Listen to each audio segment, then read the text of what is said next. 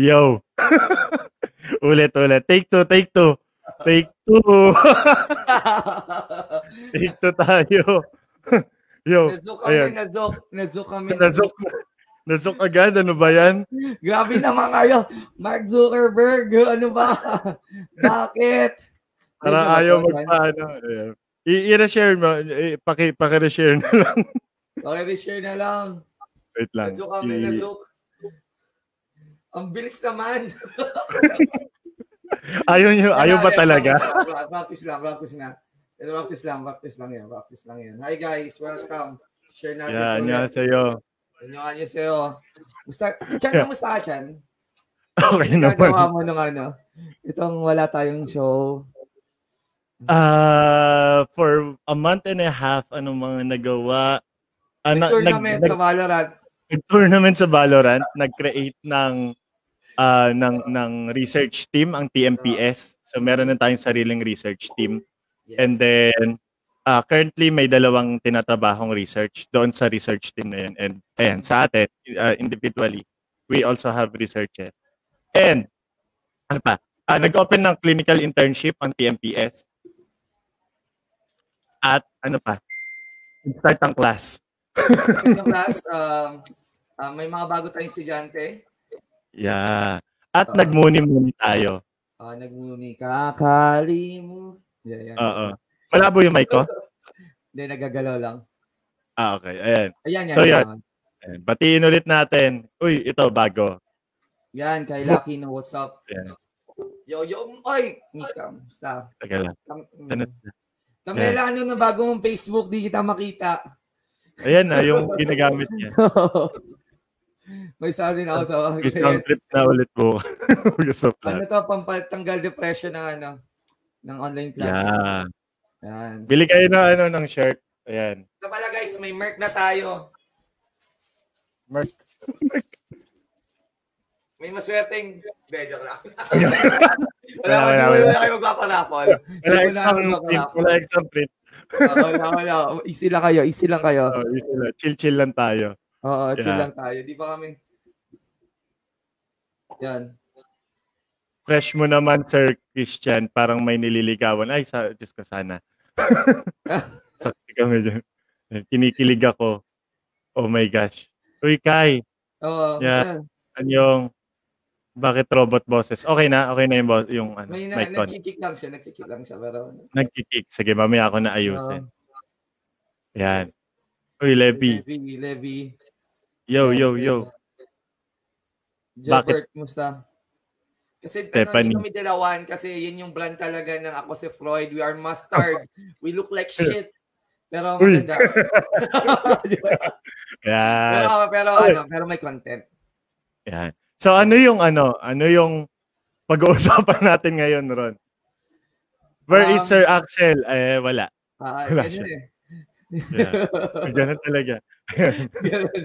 Uh, yeah. Sige. Ano um, pag-uusapan natin?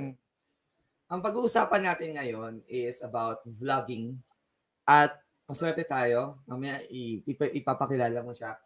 Ngayon sa social media, ngayon quarantine Brad, alam naman natin na nagkalat ang mga vloggers ngayon uh, sa Korea, ang mo, number one nilang top, ano nila, top dream ng mga bata ngayon is to become a vlogger. And also sa US, dito sa Philippines, wala pa masyadong wala pa masyadong survey kung ano ano ba yung gusto ng mga bata paglaki, 'di ba? Gusto ko paglaki ng mga bata, gusto ko maging doktor, gusto ko maging engineer. Ngayon, dumadami na yung gusto maging vlogger. Vlogger. Kaya vlogger. Oo, sobrang dami na kasi nakikita nila yung success. But ano ba yung psikolohiya nun?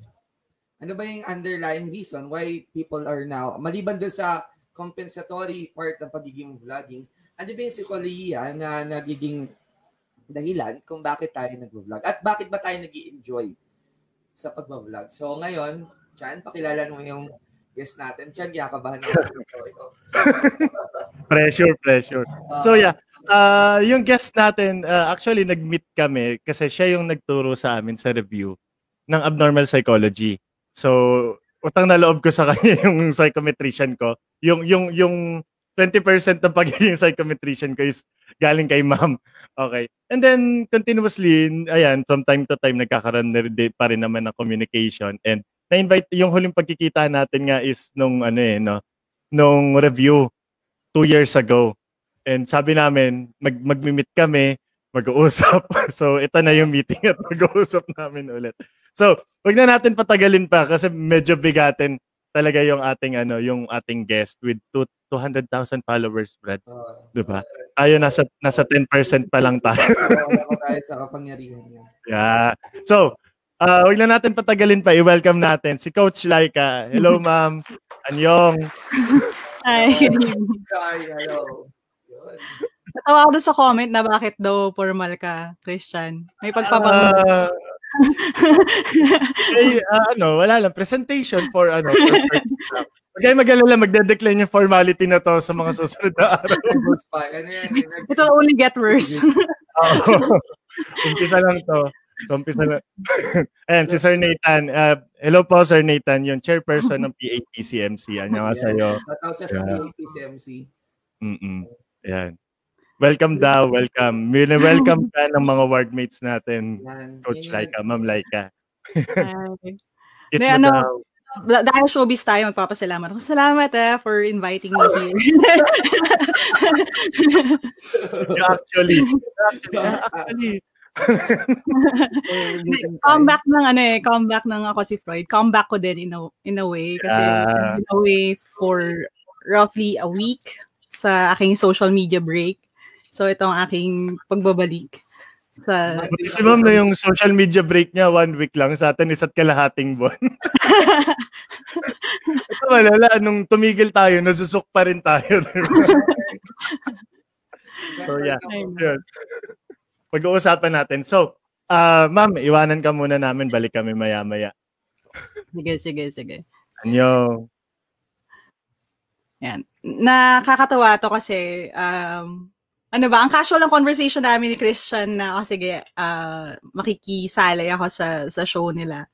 Um, hindi naman ako na nag-expect or nag-prepare ng gusto, hindi ako gawa ng, ng PowerPoint presentation, which I could have done. Uh, pero I wanted this siguro to be a different conversation. So I'll leave more time later for yung interaction with them. Uh, kasi I think that's going to be even more valuable. Now, when it comes to the psychology of vlogging, let me preface this with this, no? Hindi ako comfortable with talking about the psychology of anything. Kasi right now, di ba, with how memeable it has been, na okay, ito yung psychology of this, psychology of that, maraming mga conversations na, ano ba, na the dumb down because of that idea. Na parang, parang parang kaya nating i-explain ang breadth at saka depth ng human condition using memes or a top 10 list or a quick video. And I know it's kind of ano ba, medyo paradoxical coming from me since all I do on social media and all I do when it comes to the content I make is try my best to educate people um dun sa mga sa mga bagay na alam ko. Pero the thing with psychology kasi, the thing with humanity is that hindi mo siya pwedeng i-chop into bite-sized pieces. Tapos, manood ka ng isang video and then that's it. And um, I guess it's, it's one of the reasons why I even agreed to do this in the first place. Um, you would see naman kahit sa simula pa lang that the way we talk, sila Christian, of course, and everyone from Masters, is different. But siguro kung may iiwan ako dito sa first few minutes ng talk na to, it's that we have to learn to exist with each other and make each other better, open the lines of communication. Kasi kung merong pinakamasama about humanity in general, and it's not just something na nangyayari in the Philippines, it's that we are limiting yung uh, opportunities, opportunities to engage in fruitful conversations with people who are a little bit different sa iyo.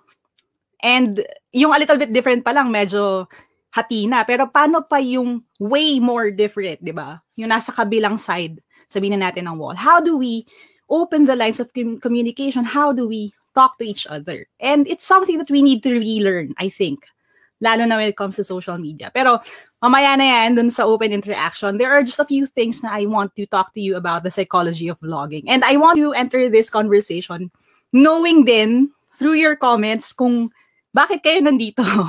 okay, so let me ask, bakit kayo nandito in the first place? Like, bakit interesting sa inyo yung idea ng psychology of vlogging? Do you do you intend to vlog or create your own content?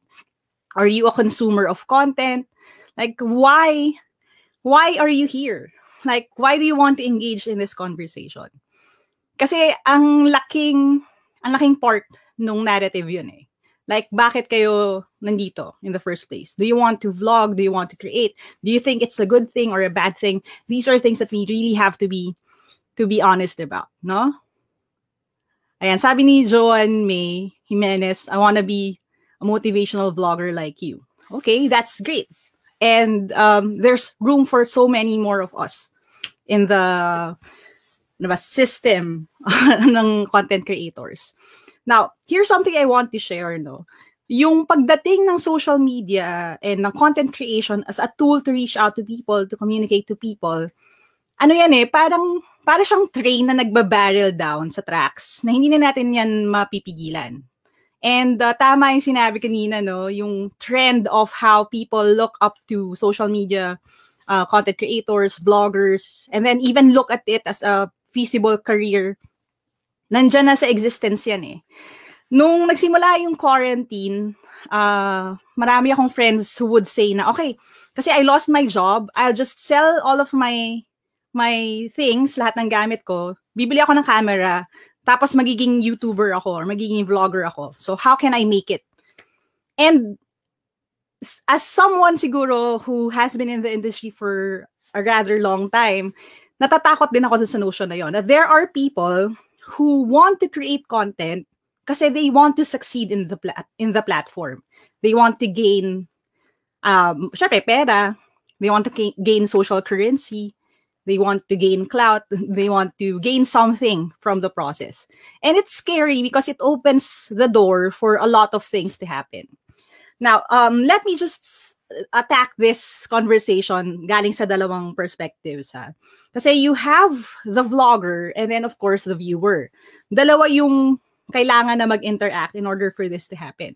Kasi syempre kung vlogger ka or content creator ka pero no one consumes your content, does it have the same effect? And the truth is, hindi. Kasi alam na natin yan na every time someone likes your post or someone interacts with you or writes a comment or mataas yung views na isang video, may dopamine rush tayo eh. So meron na talagang aspeto nung ganun. Pero we also have to talk about like ano yung benefits on both sides. Now, the first thing I would say would be, as someone, ako kasi, I talk a lot about my own experiences And throughout the entire process, maliban dun sa educational content that I produce, I also started talking about things that matter to me. So I started talking about uh, my mental health journey, uh, my own weaknesses, the fact that I stutter, the fact that I have social anxiety, and I have PDD. So all of these things, nabigyan na rin ng, ng space sa akin. And the truth is, if you are someone who is going through something like that, vlogging can be a powerful tool So, alam na natin yung Penny, Penny Baker uh, paradigm, di ba? Na if you write about your trauma, write about your experience, write about anything, uh, express itong mga bagay na ito, it helps you sort things through, uh, it helps you express yourself, and meron siyang positive effect, effect sa atin. So, sa maraming tao, vlogging um, is cathartic. Okay, it's a way for them to express their emotions and to find their community. Kasi nga, 'di ba, with the viewership, with the communities built around um, mga vloggers and ab- about around content creators, nagkakaroon sila ng support system. So again, may mga benefits 'yan. But then there are dangers as well. Now, doon naman sa viewer, anong nagiging positive effect kaya niya? I already know that when it comes to consuming content, meron ding pagpapasa ng emosyon eh. And uh, I guess a good example would be like how the entire Philippines felt the loss ni Lloyd Cafe Cadena. Now, whether you like his content or hindi, there is room for that kind of content. Bakit? Kasi dahil ang saya-saya niya lang sa videos niya, the people who watch it, kahit pa paano nahahawa nung emotion. So when we talk about homophilia, homophilia, no, pero although syempre oversimplified na ito, the transference ng emotion nung vlogger dun sa viewer, may benefits din siya in a way sa akin, honestly, and this is just my personal experience, when I feel down or sobra ako nag-overthink, I actually watch Lloyd Cadena's content kasi sa sobrang iba niya sa kung sino ako, nahahawa ko kahit papaano so we find a bit of a middle ground dun sa kung gaano ako ka, ka-sad as a person, tas sobrang loud niya. So na, nakakonsume ko yung content niya for that for that uh, purpose na kasi it helps equalize my emotions. Kasi nagkakaroon ng transference nga ng emotion. So we like consuming things that make us feel good. Another thing would be, again, we like consuming things that relate to our own ideals or principles. Which is the reason why, if you think about it and you look at the stats din ng maraming mga creators and the communities they build around themselves, lagi kang may viewers. Kahit gaano ka niche or gaano ka simple yung content that you put up. And what that means is, again, online, you can kind of find your find your people. And it's been helpful in a lot of ways. And we see that kasi kahit sa YouTube mismo, uh, when I was selected as one of the YouTube Next Up finalists in 2017, I was the only educational content creator. Most of them were makeup vloggers. Kasi noong time na yun lalo, boom yan ng makeup industry sa Philippines. Pero per batch, nakikita ko yung evolution ng kinds of content na pinipili as winners. And sobrang niche nung iba. Like uh, last year, we had Mark. Si Mark, biker siya. So, so nagbabike siya downhill. Tapos, ang content niya is that. So, first person point of view of going down the hill. So, akala, di ba, again, it's very niche. Um, hindi naman lahat interesado doon, pero there's room for that. So again, kahit pa paano, ang paggawa ng content and pag-consume ng content, it helps you find a community.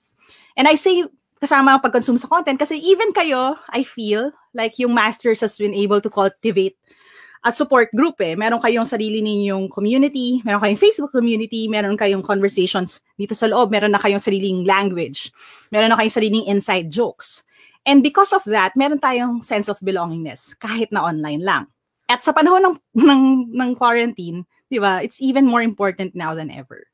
Now, when we look at the numbers then, the numbers are ridiculous. And this is before the pandemic ha. In 2019, okay, ito yung uh, stats ng Hootsuite last year. Sabi, Filipinos spend an average of 10 hours and 2 minutes on the internet daily. So almost half of the day, Filipinos spend on the internet. 4 hours and 12 minutes on social media. Okay? So kasama na doon sa 4 hours yung ginagawa nyo ngayon. But uh, the bigger chunk of that, 3 hours and 33 minutes daw, are spent on videos. And this is something na nakita sa study last year. So I would, uh, ako, ito, this is just my speculation, no? Pero medyo confident ako dito. Of course, dahil nga lahat tayo ay naka-quarantine ngayon, syempre, mas mataas pa yung values niyan ngayon. I would say, kahit na conservatively, pwede ko sabihin na baka twice as much, di ba? Kasi nga, lahat nga online na, lahat nagko-consume ng content. Yung mga work from home na nanonood ng YouTube habang gumagawa ng spreadsheet, di ba? It adds yung numbers up it. So again, there is room for everyone. Now, dun na sa paggawa ng content, here's my here's my thing. And I leave you with this, no? Kasi there are some of you who who want to look into the perspective of content creators, you want to take a peek dun sa nangyayari behind the scenes. Here's here's what I'm going to to leave with you. There are certain problem points when it comes to content creation. And the benefit of us being in the Philippines is that ngayon pa lang tayo humahabol when it comes to volume ng content na produce at saka volume ng content na nakakonsume. Now, why do I say that? Kasi nga, for the longest time, of course, yung limitations natin sa internet connectivity, uh, yung limitations natin pagdating sa breadth ng reach sa mga probinsya na wala pa talagang access masyado, limitado pa tayo. And the benefit of us being a little bit late is nakita na natin kahit pa paano, if hahanapin talaga natin, nakita na natin yung effect ng content creation, the good, the bad, the ugly, sa mga content creators na, na una sa atin. Okay? Sa mga countries na medyo mas matagal na silang nandito. Mas matagal nang merong mga millions and uh, tens of millions of, of subscribers. So nakita natin kung ano nangyari sa kanila. Hopefully, dahil nakita natin yon kahit paano maiiwasan natin na hindi tayo mag-spiral into that level ng oblivion. Now, three things that you have to think about when you're considering to create your own channel or your page or interact with anyone on social media. Three things, pero with the catch na ganito. When it comes to creating anything online, here's my my piece of advice. You have to be brutally honest with yourself. Okay? And it's not something that I tell people outrightly, pero I think this is the perfect opportunity for that. When you create anything online, when you um, make videos or anything, you have to be brutally honest with yourself. And bakit pag sinabi ko brutally honest? Kasi you will have to ask questions na hindi natin nakasanayang sagutin. And if you lie to yourself, you're digging a bigger grave for yourself din. So magkakaroon siya ng mas long-term na implications. Now, ano yung mga questions that we need to talk about? Three things, okay? We have to talk about yourself, the, the society, and success. No, tatlong S na lang para madaling tandaan. Okay? yun yata yung hindi ko maalis sa sarili ko. Mukhang gusto ko pa rin na kahit paano may mnemonic device lahat. Pero the first question would be about yourself. Like, who are you? Kasi who are you before you started creating content and of course who who do you want to be uh, doon sa journey na ito and I know it's ano medyo ano ba medyo corny pakinggan uh, yung question na yon na parang who are you? Di ba? Who do you want to be? Parang feeling natin beauty question uh, beauty pageant question siya. Pero you really have to ask yourself now bakit? Kasi wala namang tama o maling sagot doon eh. Okay? If you feel na, okay, ako ito, tas buo na yung self ko, as in, naka, pag nag-actualize ako bago ako gumawa ng channel. If you are that person, there's room for you. There are people like, alam niyo yun, um, I, I, I'm thinking of examples, no? Okay, let's see, let's say si Gary V, if you're familiar with his content. Gary Vaynerchuk, right? Self, sabi niya, siya din naman nagsasabi, self-actualize siya, no? So, kilala niya yung sarili niya. This is who I am. This is what I stand for, right? So he is that kind of person, and there's room for him on YouTube as a content creator. And he gets to share who he is to everyone who is trying to be like them or like him. Okay? So again, that is if buo ka. Now, if hindi ka naman buo, as in you're looking um, to have parang kahit papano documentation lang of your journey, if you're still fi- finding yourself, if you're open to growth, pwede rin. There's room for you then when it comes to content creation. Kasi we've seen people grow up on social media and and still be a better person, a good person. Siguro what I would say would be since I've had the privilege of kahit paano interacting with her, I would con- consider her as a friend. I would say someone like Janina Vela. Kasi si Janina started out as a kid, as in literal kid, on YouTube, creating content na, ano yun, makeup, whatever interests her. And then yung evolution niya, sa growth niya as a self, as herself, led to the kind of content na she produces produces right now. So a lot about social um social discourse, issues at hand, um yung mga pawok na i-quote ko yun na kasi yung mga matatanda usually nagsasabing pawok no? Pero he, pero she she tackles these issues coming from the, the perspective na okay estudyante ako bata pa ako I'm learning with you guys. So again there's room for someone who is still growing. But again you have to be honest with yourself. Kasi you can't fake na ikaw ay expert sa certain thing or na ikaw ay self-actualized for so long, lalo na if you have any semblance of success sa content creation or sa vlogging or sa social media. Kasi it's when you are dishonest sa sarili mo, sa kung ano yung estado mo ngayon, that things start to crumble. Na naghihiwalay na yung social media self natin sa totoong self natin. Now, we could go, siguro sila Christian na lang later, no, na they could go deep into like the the uh, theories about self and uh, how yung online presence natin has affected uh, it, no? Pero there is a possibility talaga na when we brand ourselves as experts, when we create this persona, this avatar online, tas hiwalay na hiwalay na siya doon sa sarili natin kung sino talaga tayo, tayo na mismo yung nagiging unhappy about it. Kasi maluloko mo ibang tao, pero hindi mo maluloko yung sarili mo. So you will be unhappy about yourself. Okay? So, ganun lang, ganun lang talaga yon. So, you really have to, again, be honest with yourself. So, that's the first thing. The second thing would be this. You have to be honest about society. Okay? And when we talk about society, it's not just yung condition of society as it is now, but your specific role in society. And this is just mine, ha? Again. Now, bakit? Kasi, again, lying to yourself and lying to other people about your purpose and about your role dito sa entire blogosphere it will also hurt you. And I've seen this happen so many times. So hindi ko na sasabihin na lang yung mga names ng mga personalities, no? Pero nangyari na yan before. Kasi again, if you own yung title as, okay, ako yung great guru of society, mabubutas at mabubutas din yan eventually. And there will be events na i-expose lang yung mga cracks na yan. If you live in a bubble then, tapos hindi ka relevant sa society, of course, may problema din, may mga problema ding papasok dyan, di ba? And one of the reasons then why certain, sabihin na natin, certain vloggers don't grow, it's because of that. It's because hindi na sila relevant eh, kasi hindi na, hindi na totoo yung human experience nila.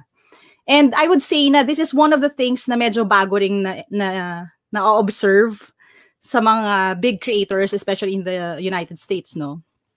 When we talk about how yung mga mga vloggers or content creators that we loved for being who they are, yung mga ano yun, boy next door, girl next door type of creators. Tapos once they hit yung success, level of success na okay nasa mainstream na sila. Uh, meron na silang mga ano yung McDonald's level na McMansion, yung mga malalaking mga estates, mayaman na sila, may mga Lamborghini na sila and everything they suddenly lose steam or they suddenly lose subscribers or they stop growing. They stop becoming relevant. Bakit? Kasi yung issues na nila ngayon, hindi na issue nung viewers na lang originally. Kasi hindi na sila part ng society natin. Far detached na sila kasi iba na yung pamumuhay nila. Iba na yung kung sino sila. So again, these are things that you really have to be honest with yourself then. Now, the third thing, which I would argue is ano pa nga eh, maybe sometimes or at times lang, at times, even more important than the question about yourself. Kasi yung self naman, you can get away with saying na, ah, I'm still finding myself or I'm still discovering who I am. Pero yung third S is more important. It's, it's your definition of success. Okay, so three things again, self, society, and success. Now, bakit success? Kasi again, you have to brut- be brutally honest with yourself. Ano ba ang definition mo ng success? And hindi lang siya success sa real life, it's also success on social media. Kasi I would say this, there are people who are unapologetically about the views, who are unapologetically about the subscribers, about the numbers, about the money that they get. And unapologetic sila, and so they find their own happiness. And somehow their viewers also recognize that and they're okay with it. So they get that same market, that same audience share. The people who are like that. Okay? If that is your purpose, no? If that is your definition of success. Pero you can only sleep at night kung consistent siya with yourself. Kung yun talaga yung totoong purpose mo. So everyone na nagpa-prank for views, who would fight other creators para lang mapag-usapan, who would create drama and stuff like that, they do it kasi they do it for views. They do it for subscribers. They do it for issues. And if unapologetic sila about it, they can still sleep at night. Kasi alam nila na detached yung kung sino ako dito sa ginagawa kong to. Kasi ito yung definition ko ng success. Hinahabol ko yung views at hindi ako mag-apologize about it. But again, you have to be honest with yourself. Now, ako, ito na yung kabila eh. Now, how do you define success naman? Sa akin, and when I started out, um, I think my friends naman and the people around me can attest to this. I would always say it kahit nung kaunti lang nanonood ng videos ko. I define success as if I make a video and may natulungan na kung isang tao sa video na ito, sulit na lahat ng pagod ko sa video na yan. Okay? Kasi again, my content is educational. So what that means is whether a video hits a million views, 10 views lang, or walang nanood at all, I'm, I'm good with that no? Kasi ang target ko is isa eh. So kung nakahigit na ako sa isa sa isang video, I'm good with that. And ako din, I have to hold myself accountable to that definition. Okay? So ibig sabihin sa akin din at any point in this journey, I keep checking myself. Like, do you still feel na you're successful because ito yung definition mo ng success five years ago before ka naging alam mo, naging coach like or before ka nagkaroon ng 1 million subscribers. Kasi sa akin, 5 years in the making din siya sa YouTube eh. And the reason, and I can, I can tell you guys as in upfront na yes, it's it's still my definition of success. Kaya nga in many ways, hindi ko pa masyadong naiintindihan yung idea na okay, 1 million subscribers na on YouTube. Kasi sa akin, it's always been like one video for one person. Everyone else, bonus na lang. But that is my definition of success. So, sa inyo, pwedeng hindi. And that's okay. But you have to be honest with yourself. Kasi kung hindi, doon ka mahihirapan. So, again, it's all about that eh. It's all about, again, it's so cheesy, but it's all about finding, like, why? Why am I doing this? Kasi ang fear ko is this, it, is that we are raising a generation who are creating content online purely because they feel that this is something that they should do. And this is a reasonable career path. And if we do that, yung guerrilla type ng ng ng profession or guerrilla type na okay content creator ako so I'm making it in the world as a content creator mawawala na rin siya ng power. Wala na tayong pinagkaiba sa again any other industry na na-commercial na commercialize ano yun na nag-raise tayo ng mga boy bands na na preset na or na mar- well marketed ganun. So again we have to be open dun sa conversation na yan. Now, the beauty naman din, and I'm opening this up, is that kasi we're still learning together eh. And I guess that's the thing. When it comes to anything, whether it's social media or hindi, content creation or hindi, we have to really see it as a journey. And I say that kasi it's the only way that we can preserve some form of sanity uh, sa lahat lalo na nangyayari ngayon. Because we have to see that this is going to be part of the process. If we don't do that, uh, any any hit that we take, any good thing that happens, it it becomes our definition. And uh, when it comes to again social media, one thing that I'm grateful for that I I I think I wrote this ano pa ako high school pa ako. It's that identity isn't found, it's made. So sa akin personally, sa journey ko, yun yung sa akin. So ako, I'm still growing with people. I'm growing dito sa entire process na ito. And that alleviates yung fear din sa minds ko. But again, the problem here would be, are we giving people that room to grow? Are we opening up yung channel so we can discuss, we can interact? Is this, like, is this still a healthy place to do that? And um, we all, ang thing lang is we all play a role in it. Kasi yun yung yun yung laban nung um, yung ideolohiya natin sa commercialismo eh. Kasi ang totoo rin, if hindi ka rin maayos yung pag-present mo ng content, hindi ka rin makakakuha ng reach. Hindi ka rin ma-incentivize doon. Sa case ko, again, hindi ka rin makabili ng equipment. Hindi ka rin ma-reward uh, financially when it comes to that. So again, you have to ask yourself the the difficult questions and be brutally honest.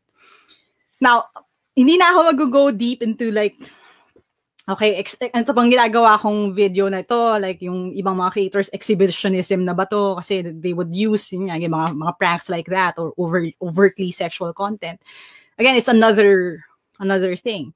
Pero at least yung three things na yon, I hope I hope more people ask that. And whether mag- mag-create kayo ng YouTube channel nyo or ng videos nyo or hindi, I think those questions still play an important role when it comes to building ourselves. So again, ask yourself who are you? Who do you want to be? Ask yourself about your role in society, what society is, how do I interact with this? And then ask yourself kung ano yung definition mo ng success. Kasi, again, at the end of the day, it's going to be you on your bed. Makakatulog ka ba? Um, maraming maraming tao makakatulog na gumagawa ng mali 'di ba? Kung ikaw hindi ka ganun, then maybe you need to start considering na gumawa ng tama. Yun lang yun sa akin. And at the end of the day, what I could say would be, in my experience, people can feel, people can see kung gaano ka ka-genuine din. And kung gaano ka ka-authentic. You can give another person the same script, pero if they don't see it in your works, if they don't see it um, offline, hindi rin siya magma-matter. So you really have to be you really have to be honest with yourself. Yeah, so I guess, I guess that's it muna for now. Babalikin na natin yung boys. Tapos we can talk about other things. Yo! Daming mga quotable quotes na mga sinabi ni Ma'am Laika ngayon dun sa discussion niya kanina. Grabe. Sobrang ano yun. Right on point. Eh, um, yun yung perspective ko. Sinasabi niya yung mga bagay na gusto kong sabihin with clarification at mas madaling, ano, alam mo, mas, mas madaling maintindihan ng mga tao. Sobrang, honestly, isa sa mga goal ko talaga, ba't kami gumawa ng content ni Christian? Ba't, ako nag ba't kami nag-start mag ako si Freud? Is to make an educational and most real um, psychological facts. Kasi talaga yung, kahit yung mga na, man, man, mga nasa laylayan or yung mga taong hindi nag-aaral ng psychology, they can relate dun sa concept ng psychology na mas may madali nilang maiintindihan. And nowadays, ang target talaga namin is yung mga, alam mo yun, ma- maiintindihan yung konsepto kasi they can use it sa generation nila and also sa society kung nasan sila. So yun. Ganda. Chan, ba't ka natahimik, Chan? well, ayun, ayun nga. Uh, lagi kong sinasabi yung ano eh, every time na, 'di ba, kapag kapag sa sobrang dami ng nambash sa atin, eh, hindi lang doon sa mga videos eh, even doon sa mga mismong post. Lagi natin sinasabi at least nagiging genuine tayo sa sarili natin. And yun yun yun yung uh, na-appreciate ko doon sa mga nagpa-follow sa atin kasi they love yung genuineness mismo. Yes. 'Di ba? Yun yung yun hindi naman yung mismong the way we present yung yung ano eh, yung yung sarili natin eh. 'Di ba? Hindi yun actually pina-follow nila. Ang ang pina-follow nila is yung the way we present yung idea, the way we present yung yung contents natin and the way na pine-present natin yung true self natin. So uh I guess uh uh doon papasok yung argument na ano eh na sa mundo ng social media, ang dami nang nagiging incongruent with their true selves. Kasi nga 'di ba, parang ang daling mameke ng ano eh, ng ng ng image mo, eh, social image mo kapag nasa social media ka. So parang kaya mong magmukhang mayaman, kaya mong magmukhang uh, magaling, 'di ba? Nasa pagmo-market lang din 'yan eh, no? So babalikan natin yung theory ni Carl Rogers na kung saan yung incongruence mo yung real self mo at saka din sa ideal self mo. So, yun, it will really psychologically according to sa theory niya, magkakaroon ka talaga ng um, your, uh, magkakaroon ka talaga ng emotional instability at psychological disturbance. Kaya siguro din ang daming nagiging um, ano yun, psychologically ill na tao kasi ang dami na nilang yung social media kasi pinipilit ka na ma-force, ni force ka ng social media na magkaroon ng ganitong image, magganito ng ganitong itsura, dapat ganito ka, dapat ganyan ka na hindi nila nakikita o sino ka ba talaga. So, yan. Yan. So, na, na, na DC si ma'am. Basa uh, muna tayo ng mga comments mula kanina. so, yeah. ayun na si ma'am. May gusto ko itanong hey, ma'am. ka ngayon. To start with our conversation with her. Mamaya. Sige, basa mo Hello, ma'am. Ayan. Sound, ma'am. Audio, ma'am. Audio. Yeah, sorry. Ako naman ang nasipa.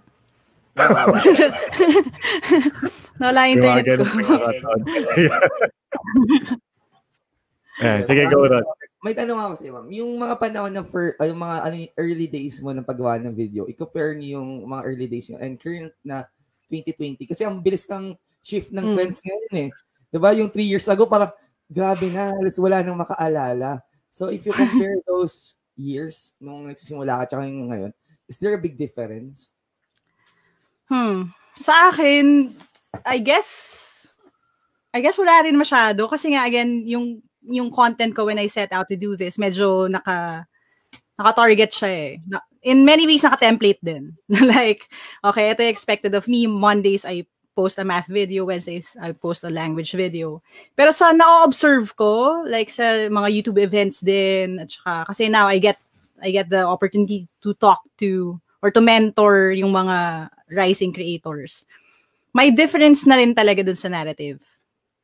Like, the first few successful, yung by YouTube standards ha, na content creators, when you talk to them, kahit sa mga interviews or kahit sa mga events, they would say, no, no gumawa lang ako ng content kasi na-enjoy ko siya.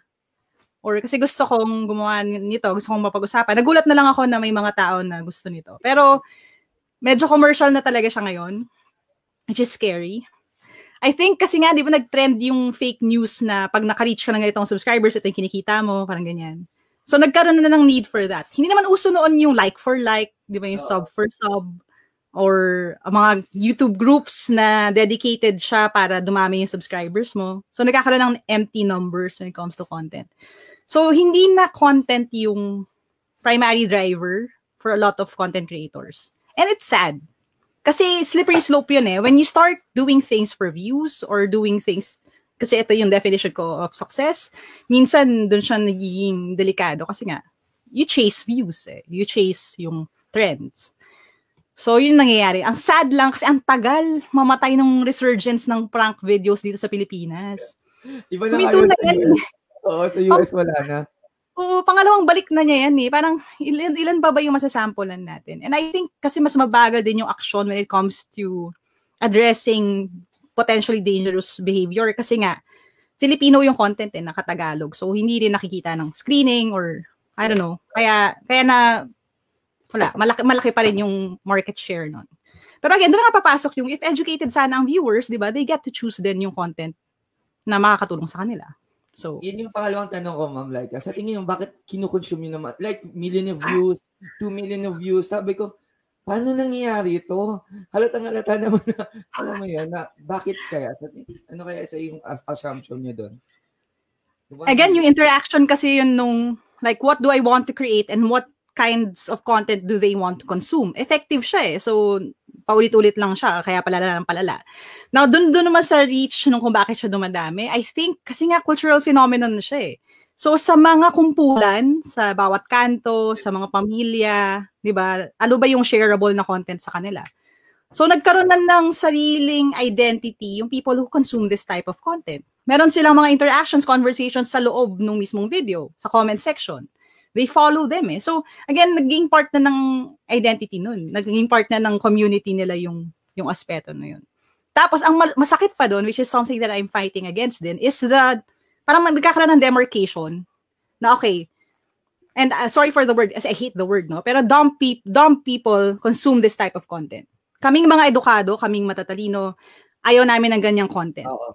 So dahil nga meron nung line na yon, 'di ba? We're pushing more people, sa totoo lang, we're pushing more people yes, to consume this kind of content kasi hindi natin sila tinatanggap doon sa academy. Mm. Hindi natin sila tinatanggap doon sa intelligent conversation.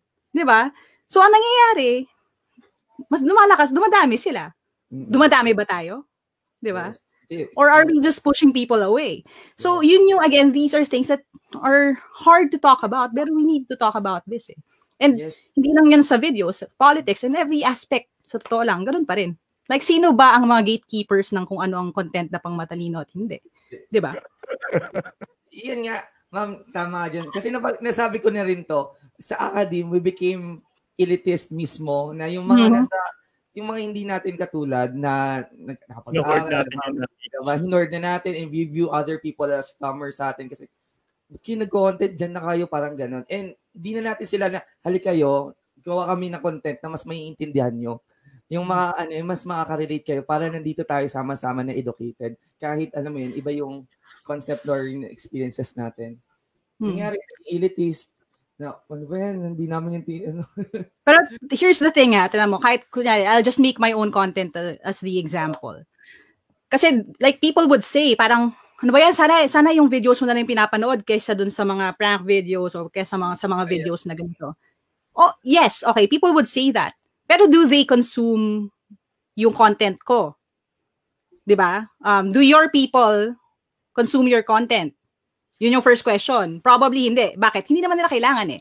Number two, okay, when when people see yung content natin, and again, educational content siya, are we proud when we consume educational content? Or do we feel na, okay, inferior ako kasi kailangan ko mag-consume ng educational content? Kasi the people who act smart, hindi sila aamin na nag-aaral sila eh. Again, this is me being as honest as possible, di ba? Like, how do people, why do people share certain types of content? Hmm. Kasi natuto sila, oh, na-excite sila. Ito ha, sa totoo lang, how do I credit yung growth ng Team Laika itong, itong year? Kasi nagulat kami, we entered the year with, I think, ilan ba? A little over 300,000 subscribers. Tapos nag 1 million siya within a few months. Sino nag-share nun? Yung matatalino? Hindi. It's them sharing sa isa't isa kasi ay natuto ako eh. Hindi ako nahihiya na i-share to kasi na may natutunan ako dito. can you expect people in the academe to do that? Hindi. Di ba? Again, these are hard hard conversations. Eh. And when you share coming from the point of view na, okay, naka-upturn yung nose mo, parang, panoorin nyo nga to, parang hindi basura yung pinapanood ninyo. Do you think the people na na-offend sa statement na yun will consume that kind of content? Hindi, di ba? So, when we talk about inclusivity, how inclusive are we? Yun yung question. Again, we have to be honest with ourselves. Kasi kung hindi, edi, edi hindi. Pero doon ka na lang doon sa circle mo rin. Tapos be happy about it. Then shut up. Parang ganun. Manahimik ka na lang. Kasi nagiging aggressive din kasi yung mga tao. 'Di ba? Nagkakaroon ng barrier talaga eh. And alam mo yun, yung ewan, napapansin ko rin to sa ibang mga tao na binabantayan yung lahat ng sasabihin mo. Parang you you just enjoying the movie or enjoying the content, 'di ba? You should enjoy that with learning. Like for example, um, I really enjoy listening to Joe Rogan yung mga podcast niya. Hindi ko naman i-analyze yung mga, sinabi ni Joe Rogan yung opinion niya dito, si search ko ba? No. I'm just enjoying listening to their discussion. Na, diba, na parang tama ba yon Psychologically, fuck ba yan? Or something ganun. Ang nangyari, if you're too um, strict and also rigid, hindi mo na talaga may enjoy. And again, kulang din kasi. Mm. Sorry, I was I was just about to say, but again, you have to be honest about the reason why you're consuming content then. Like, am I watching this kasi guilty pleasure ko siya, siya gusto ko lang ma-entertain. Gusto kong hmm. makalimutan ko yung iniintindi ko. Gusto ko bang matuto or gusto ko manira? Kasi again, may market for all for all of those. May market, 'di ba? There are entire YouTube channels dedicated sa pagsakay sa bagong issue. But again, is that the kind of content you want to be defined na ikaw yung gumagawa ng ganong klaseng content? So, you, that's that's the thing. And the thing is, hindi natin maiiwasan yun. Meron at meron talagang ganun. Kasi dagdag sila sa viewers mo. dagdag sila sa viewers mo. Tamad kasi mag-isip yung mga Pilipino na parang, ito napansin ko, na parang mas gusto nila yung, yung face value lang nung mga contents na nakikita nila. Hindi nila ina-analyze maigi kung ano yung yung behind the on kahit nga yung ano eh yung validation ng mga naririnig nila eh 'di ba? Kung bine-verify ba nila na ito ba ay authentic o hindi, 'di ba? Ayun. Okay, let, let me let me interrupt you Christian na kasi magkaibigan naman tayo. At saka I came on this show naman knowing that we will agree to disagree on certain things. Yeah. Bubog ko yan eh when people say na yung mga Pilipino kasi ganito. And Mm-mm-mm. I guess uh, that's the reason why I even started this in the first place. Um, sa totoo lang, let me just share. Kaya ako huminto rin magturo ng psych board uh, exa sa para sa psych board kasi nandiyan na sila Christian. And hindi ko lang hindi ko hindi ko sinasabi to para i-endorse yung ano yung masters no. Pero ang idea ko din was this eh. Kasi there are already Christians out there. May isang may generation na nagagawa nung posible kong gawin in the field. Ang wala pang gumagawa at that time was someone who would, and I will use this phrase kasi ito yung ginamit sa akin ng one of the people I know. Sabi niya, alam mo kaya marami nanood ng videos mo kasi you're scraping the bottom of the barrel. Na-offend ako ng very, very slight ha.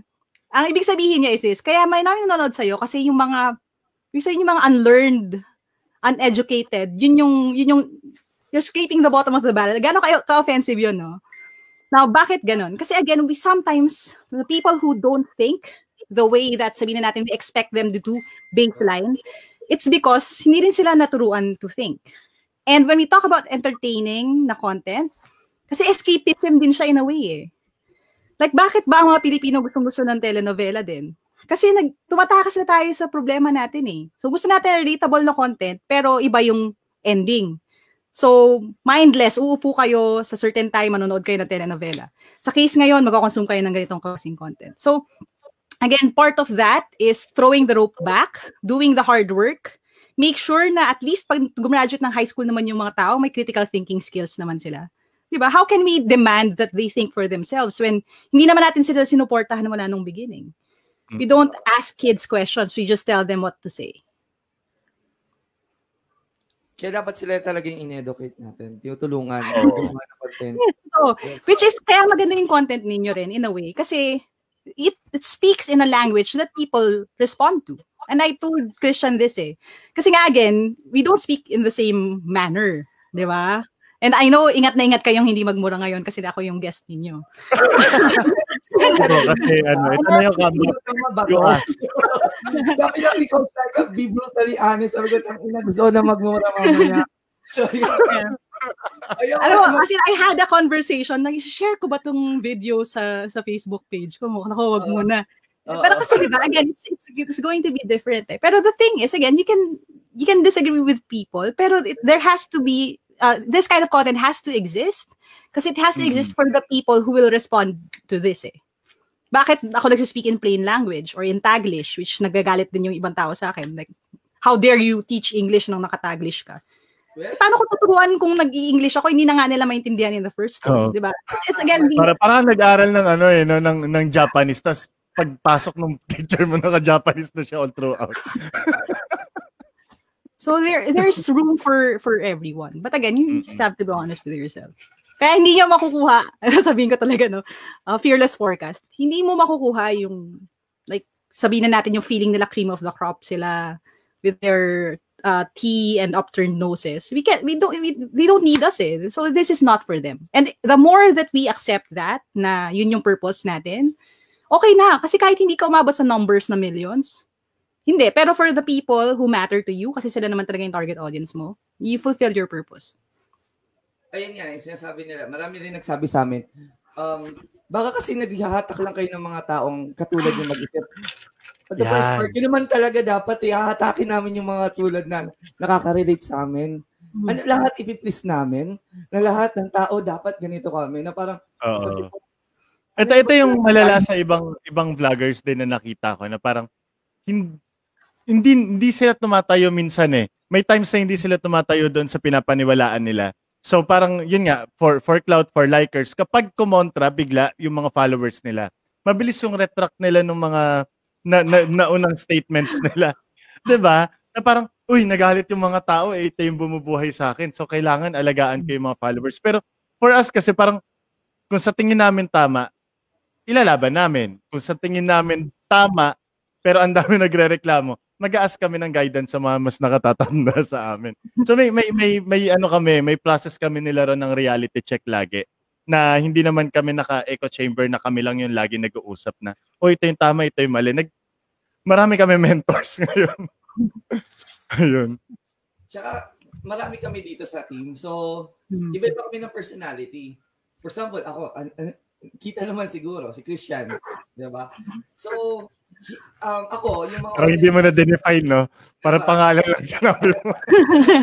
si Rod, si Axel, di ba? So, every, every one of us has different personality. And, I guess, every every kami, meron kaming target audience. Ako, yung mga target audience ko, yung mga nagiging edgy sa Facebook. So, gusto nila mga edgy contents, ako yung laging, um, ako yung mag-post yan. Pag si Christian nag-post nito, alam nila.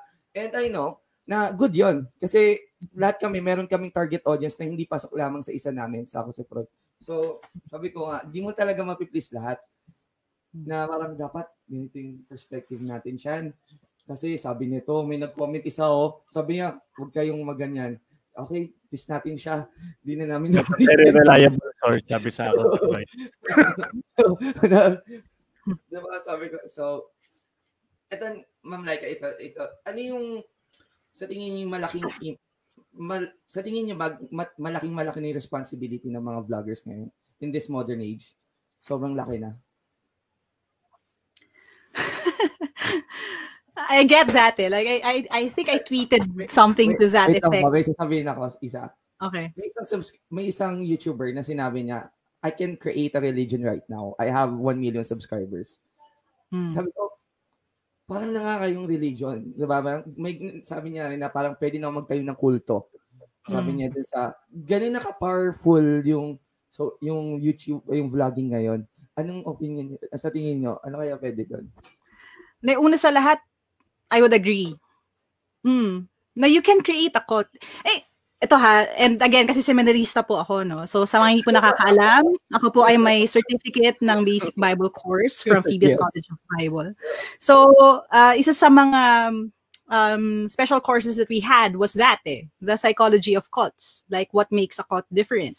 And it's true. Like, it'll fit the standard. Kasi when you talk about religion, like um, the broader definition of things, when you talk about like going to church on Sunday, ano yun, repetitive behavior, di ba? Na you, tas meron kang set ng values that you adhere to. Cults usually have, di ba, syempre isang prominent na head ng cult. So yes, it can fit yung standards ng kulto. And yes, you can do that. And I think the thing is, again, for a lot of vloggers or creators who are ill-prepared doon sa paggawa nito, nakakalasing kasi yung kapangyarihan na ganun. Yes. Um, and, and the thing is, uh, and siguro sasabihin ko na rin na one of the reasons din why kahit papaano nasa safeguard ko yung sitwasyon right now, maliban sa I have a good support system around me of real life people, kasi yung iba sa sobrang online nung buhay nila, wala silang real life friends, no? Um, maliban doon, it's because I know from the beginning that this is a possibility. Na it's possible. Anyone, anyone, kahit sino sa atin na malagay sa ganung posisyon, meron tayong human tendency na mangyari yon. Um, let me say something, no? If in if for example, someone says something bad about me, hmm. I know, and this is just a statement of fact. I know that I have the power to turn my followers against that person. I know it. As a fact, ah, So the thing is, because I know that that is a possibility, I can now, ano, parang counteract yung bagay na yon. So the way I would address the issue would be different. Kasi if if ang post ko ay uh, team sorry ano sorry ha hindi mo na ako gagawa ng educational content kasi inaway ako ng tao na to. I know in my heart that people will hate that person eh. They will bash that person, right? So it falls on me to be responsible sa kung paano tatakbo yung narrative sa kung paano to ma-address as a behavioral problem and not as a person's problem. But again, hindi naman lahat equipped with that set of skills. So how yun yung question, how do we how do we do that? May school ba for vloggers? Na pwedeng mag-enroll sila para magkaroon sila ng Oh, di ba? So paano paano natin gagawin 'yon? Kaya nga yung thing na sa totoo lang, di ba, we fight against sabihin natin cancel culture or ayaw din natin na uh, mabash naman ang husto yung mga people who make a mistake. Pero in a way, that is society counteracting the possibility nga of people having God complexes. Yung sa sarili lang circle. Kasi how do you how do you balance someone who had power, nagkaroon siya ng social currency because of influence, because of online presence. E di sa online mo rin siya i-address. So, tan, sa community din ng, ng followers who can turn on on that person. So the thing is, again, I know how this, these things, two things exist sa kabilang, kabilang sides ng spectrum. Pero the thing is, how do we talk about it? Yun yung, yun yung thing. How to how do we keep the options open? Sorry, nag-ramble ba ako? Sana, ano nga yung unang tanong? um, yun nga, siguro kailangan, ito, um, parang nasa isip ko, is it the time na we should um, magkaroon na ng regulation ng hmm. ano ba? Nag, naglalaban yung free spirit sa loob ko tsaka yung ate, no?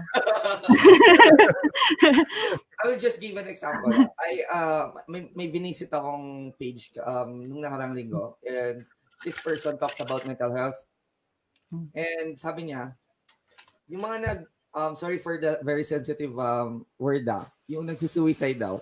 Nagsusuicide daw because of modules are very weak and hmm um, hindi daw yun yung sukatan ng mental health, ganyan, ganyan. As in talaga, um, tinanggal niya yung karapatan ng mga tao, yung effect ng mga, yung ano yung individual differences. And ang dami nag-agree because he, he has a lot of followers. And mm-hmm. dahil marami siyang followers, walang maka-call out sa kanya.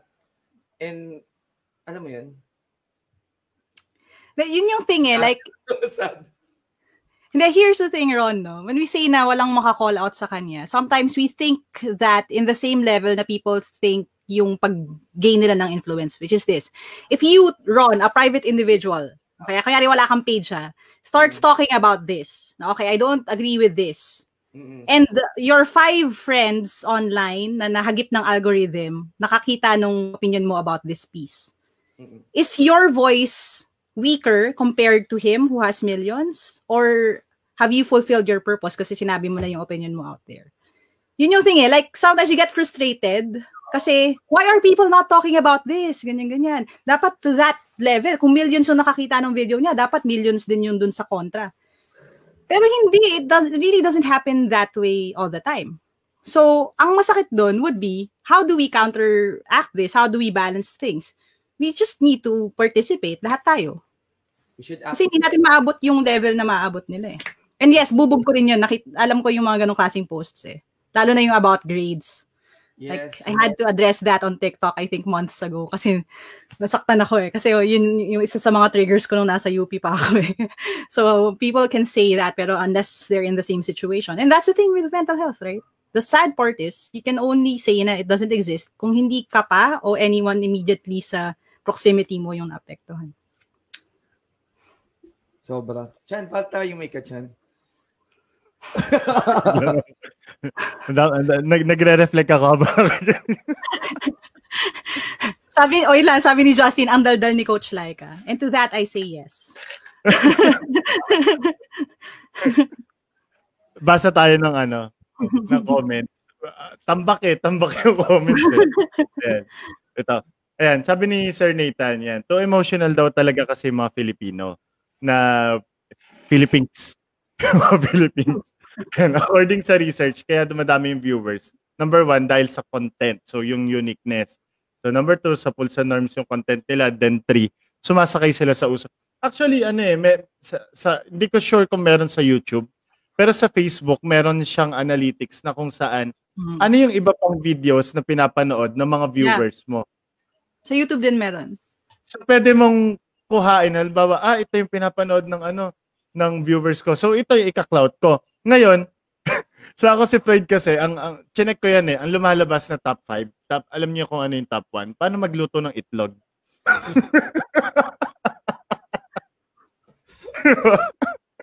Ayun, top 1 yun, tapos top 2 parang, ano yan? Basta scrambled egg yung 1 eh, number 2 parang, parang Latin na, ano, na comedy na, na clip ng isang teleserye. Basta hindi hindi mo siya maka-clout. Parang hindi mo siya ma- ma- magagamit sa amin na yung yung based sa data namin. Kaya sa mga nanonood sa amin, ano pinagpapapanood? Ayun, uh, dun, dun tayo papasok ma'am sa ano eh, sa cloud chasing kasi, 'di ba? Na parang Mm. ang sabi ng isang vlogger, ito itong last week lang na uh, there's nothing wrong, wrong with cloud chasing dahil you have the influence and then uh, magagamit mo yon para magkaroon ng change. Okay, so uh, may point, may point pero ayun nga, uh, ano anong anong ano opinion niyo sa ano sa cloud chasing na parang uh, dapat ba lahat ng bagay uh, kung kung yung likes ang gusto mo parang lahat ba ng bagay for success uh, sasawsawan mo? Kasi for example sa sa amin uh, since kami ay BS clinical psychology M- MA namin ay clinical Mm. psychology yung practice namin is clinical psychology. So alam namin yung limitation namin. So kung halimbawa ito ay about industrial about the social kahit Mm. social hindi naman namin siya gamay. Yung mga bata 'di ba? Hindi kami masyado nagko-komento doon kasi alam namin kahit na hit na hit yung ano yung story and kahit na na ang dami nagme-message sa page namin na sinasabi na ah, ano masasabi nyo rito? Pakigawan ng contents. Yung mga ganun. Hindi namin siya magawan direkta dahil wala kami motivation na i-push yung ganong video kasi parang wala kami maisip na sagot yan kasi hindi naman namin alam yun ayun Yeah. Oh, maganda nga yun actually na na you're like that. Um, one of the things na I, I tell people it's this, no, if if you're not thinking about what you're saying, you're not speaking, you're just making noise. And sa, sa panahon ngayon, medyo obvious yun eh, na there are there are people who are just making noise online. Kasi nga, again, totoo naman eh, pag skandaloso yung topic, pag hot topic siya, ah, mas marami kang may expect na views, na reactions, makakapagnakaw ka ng nakaw ka ng viewers from another person. Again, babalik tayo dun sa sinabi ko kanina eh. So you really have to ask yourself eh, ano ba yung, paano ako makakatulog mamayang gabi? Like, is this the kind of content na I want to be known for? And sadly, there are people who are like that. Now, is it my responsibility na ipulis sila? Wala man ako magagawa. Private individual lang ako. So, anong gagawin ko? I-educate ko yung as many people as I could so they can choose for themselves. Para ultimately, people can choose better content. Hopefully. Di ba? In the future. Kaya lang long term kasi yan eh. And ang glamorous yung, yung cure na yun. Kaya walang people na gusto mag-invest ng dugot pawis nila doon. Kasi gusto natin instant eh. Mas madali. So babash na lang natin para mas para mabilisan yung response, no? Um, pero yeah, it's it's a good thing that you, that you're thinking like that. Sa akin, and it's true eh. Kaya ako rin ang dami kong mga hindi tinidiscuss. Sa totoo lang yung clinical perspective, I don't yes. make a lot of content dyan. Kasi number one, alam ko na if I say something wrong, um, maapektuhan niya yung range ng viewers that I have. If I talk about, that's my rule ako about when I get invited to talk to mental health uh, seminars or mga webinars, whatever. Ang rule ko is, I will only talk about my journey sa mental illness if ang oras ng, ang division ng oras is like this, I will talk 30% of the time maximum doon sa experience ko and then 70% doon sa possible na solutions, how do we address this, ano yung mga techniques that could help people. So, yun, at sinasabi ko yun right away. Kasi if you don't agree with me, if ang gusto nyo lang pag-usapan natin yung yung symptoms and everything para lahat na manonood ay may freedom to self-diagnose, I won't I won't say yes. So again, these are things that we have to decide sa sarili natin. And yes, hindi ka dapat sumakay sa lahat din ng lahat din ng issue. Hindi dapat. Kaya lang nga, again, gagawin at gagawin nila as long as nagsasucceed sila dun sa, dun sa usapan. As long as ma- mapeperahan nila yon. So I have a few rules set up. And this is something that I tell aspiring content creators. You have to set up guardrails before you start shooting your own your first video as much as possible. Kasi kung meron kang guardrails, these are things I will not talk about. These are things I will not compromise on. Kahit pa paano, you can hold yourself accountable to that standard para you can stay, say no to certain things.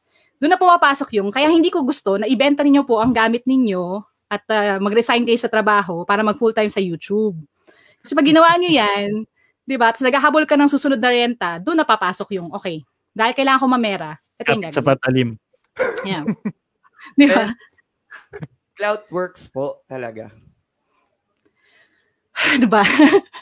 Does it work? For survival? Oh, nakakatawa yan. Kasi ang cloud, sa totoo lang, barkadahan lang din yan eh. Okay. Ito ha, sa totoo lang, uh, the more na time I spend sa circles ng content creators, yes. and again, syempre kasi, and ano to, medyo peak sa backstage sa mga nangyayari. Uh, ano rin yan, social circles lang din yan. Like, if you see this vlogger, probably nandyan na rin si ganyan. Alam mo yun, mag-react sila sa sarili-sarili lang videos. May mga squads, may mga groups, may mga ganyan. So, again, actually, isang malaking high school ang ang blogosphere. Blogosphere. So, yeah, bago, bago ka pumasok dyan, i-define mo na kung sino ka. Kasi pwede kang humabol sa clout, pero ano eh, hindi, ano ba? It's either may tatanggap sa'yo from that circle, ay, wow, wow, woke siya, so she's one of us, ganun. So, ibibit-bitin ka na nila sa mga ganap, ganyan-ganyan. Or, umabot ka sa level na hindi na talaga nila ma-deny yung level ng success mo or ng influence mo. Kaya, and now people will start hooking their success sa'yo. So, gusto na nila ma-associate sa'yo. Pero again, whatever happens, babalik ka rin dun sa, again, sa akin, kung ano yung purpose mo. Kasi kung ganun, hindi ka magagamit ng iba. Yun yung ano, yun yung, nung tumahimik kami nila Ron, yun yung sinasabi ko kay Ron na ano, Ron, gusto mo para, pa, kasi parang, nagkaroon ng dilema na uh, si Ron na parang, ano, ano, ano yung pwedeng i-post? Sige na nga, parang ganun. Sige na nga, ano yung pwedeng i-post? Ano yung bawal? Uh, sino mo susunod? Ba? Parang lahat na lang ba? Sila ang magsasabi. Sino magsasabi na tama? Eh, bakit ba? Gusto, gusto kong gawin yung gusto kong gawin. Ganun. Ganun yung nangyayari. So sabi ko, gusto mo gawa tayo ng checklist ng ng iiwasan natin? Ano yung yun nga 'di ba? Parang yun yung na bigla ko na na-appreciate yung mga IO psych 'di ba? Yung mga nasa industry na na before you start anything kailangan clearly stated ang BGVMO mo. Na dapat may vision ka ano yung mission mo na kapag kumakalas ka na doon hindi na yun yung goal mo sa pag pag-start ng ng kung ano man yung gagawin mo. So ayun, eh, pero hanggang ngayon, wala naman kaming clear na checklist. Basta ang sabi yeah, namin, magpapakabuti kami. Bawal magmura. Hindi, hindi, wala, hindi yung bawal magmura, hindi nga natin chinekan yun eh. Um, meron lang yung sensitive na topic na sobra. So yun, hindi na namin uh, sa touch masyado. Kasi, yung suicide. Suicide, hindi namin siya pag-uusapan, guys. Uh-oh. Never na. Ayun, nila eh. Hindi, pag-uusapan siya siguro, ewan ko, siguro para sa closed group, para sa mga gustong matuto. Hindi, yun nga, totoo yan eh, closed groups. Like, it's something na I'm working on din behind the scenes, na we started doing that. Parang Zoom sessions lang na private, Mm-mm. tapos anonymous yung people. Alam mo yun, yung i-try mo rin i-safeguard as much as possible. Um, we're going to talk about issues that matter to us. You may agree to disagree. Safe, ang idea would be to create a safe space. Yes. Which is again sad kasi nung beginning, yes, tumanda na talaga ako, mahuhuli na edad. Nung araw, nung araw. yung beginning stages ng una Araw, vlogging araw. muna. Uh, vlogging muna, 'di ba? Ang vlogging noon, community building talaga siya, as in threads, 'di ba? Nagagawa ka ng fanfic mo or something. Anything that interests you, blogs, 'di ba? You put it out there. Sa totoo lang, hindi naka-monetize kung may manonood eh. Hindi man man naka-monetize kung sinong kung may magbabasa noon. Walang kahit ano. So, it's just you sharing yourself, finding your people. It's a safe space for you to find like-minded individuals. Ang YouTube, again, nung beginning stages niya, in, in a way, ganun din siya. Kasi hindi naman alam ng mga tao kung paano to i-monetize, paano to, paano ako magkakaroon ng social currency using this. Makatakbo ba ako ng libre para maging politiko based on yung power ko lang on social media. Yung mga ganun. Wala naman ganyan noon eh. Ah, ano lang talaga siya. This is my life. So, gusto nyo panoorin, gusto nyo di okay lang din. And that was how, again, safe spaces were formed. Kaya lang ngayon, with how things are, it's so hard to find a safe space online. Hindi na ka na pwede mag-disagree eh. Kasi pag nag-disagree ka, babangasan ka na ng trolls. Or pag hinagsalita ka ng a certain um, way, pag nagdamit ka ng a certain way, may alam mo na consciously pag nagta-type ka or nagpo-post ka ng anything on social media that you're drawing certain types of individuals sa, sa, sa content mo. So wala na talaga ng safe space. So again, when we talk about that, like join tayo dun sa cause na we want to educate people. It doesn't always have to be public. Like we could have the same conversation with a number of individuals na mas kaunti, mas private, pero mas feel nila safe sila. Mas mas malalim yung interaction, mas may time sila to speak na hindi lang sa comment section. And that could even make a bigger impact than us babbling on on YouTube for hours, di ba? Yun lang naman yung yun lang yung thing. Na ayokong ma-discount din natin yun as a possibility of us reaching other people.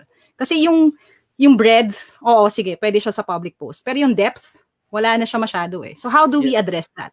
Yun yung yun yung thing. And you changing the life of say five people uh, versus you reaching so many millions of subscribers pero wala naman talagang last lasting change. Like ano ba talaga nagma-matter sa atin? So again, those are things we have to talk about. Kaya ano, sakto yung ginawa namin kasi right after na mag-end ng broadcast kami nung September. September ba? August. August 29 ang huli. So right after nun, ang nangyari ay tumambay kami sa Discord. So same ma'am, ganon. Pero ang ang malala dito, almost whole day kami nag-uusap doon. So pinangalanan na lang namin siyang faculty room kasi para siyang faculty room na kung saan ah, oh, work ka, after work mo, tambay ka doon, tas usap-usap.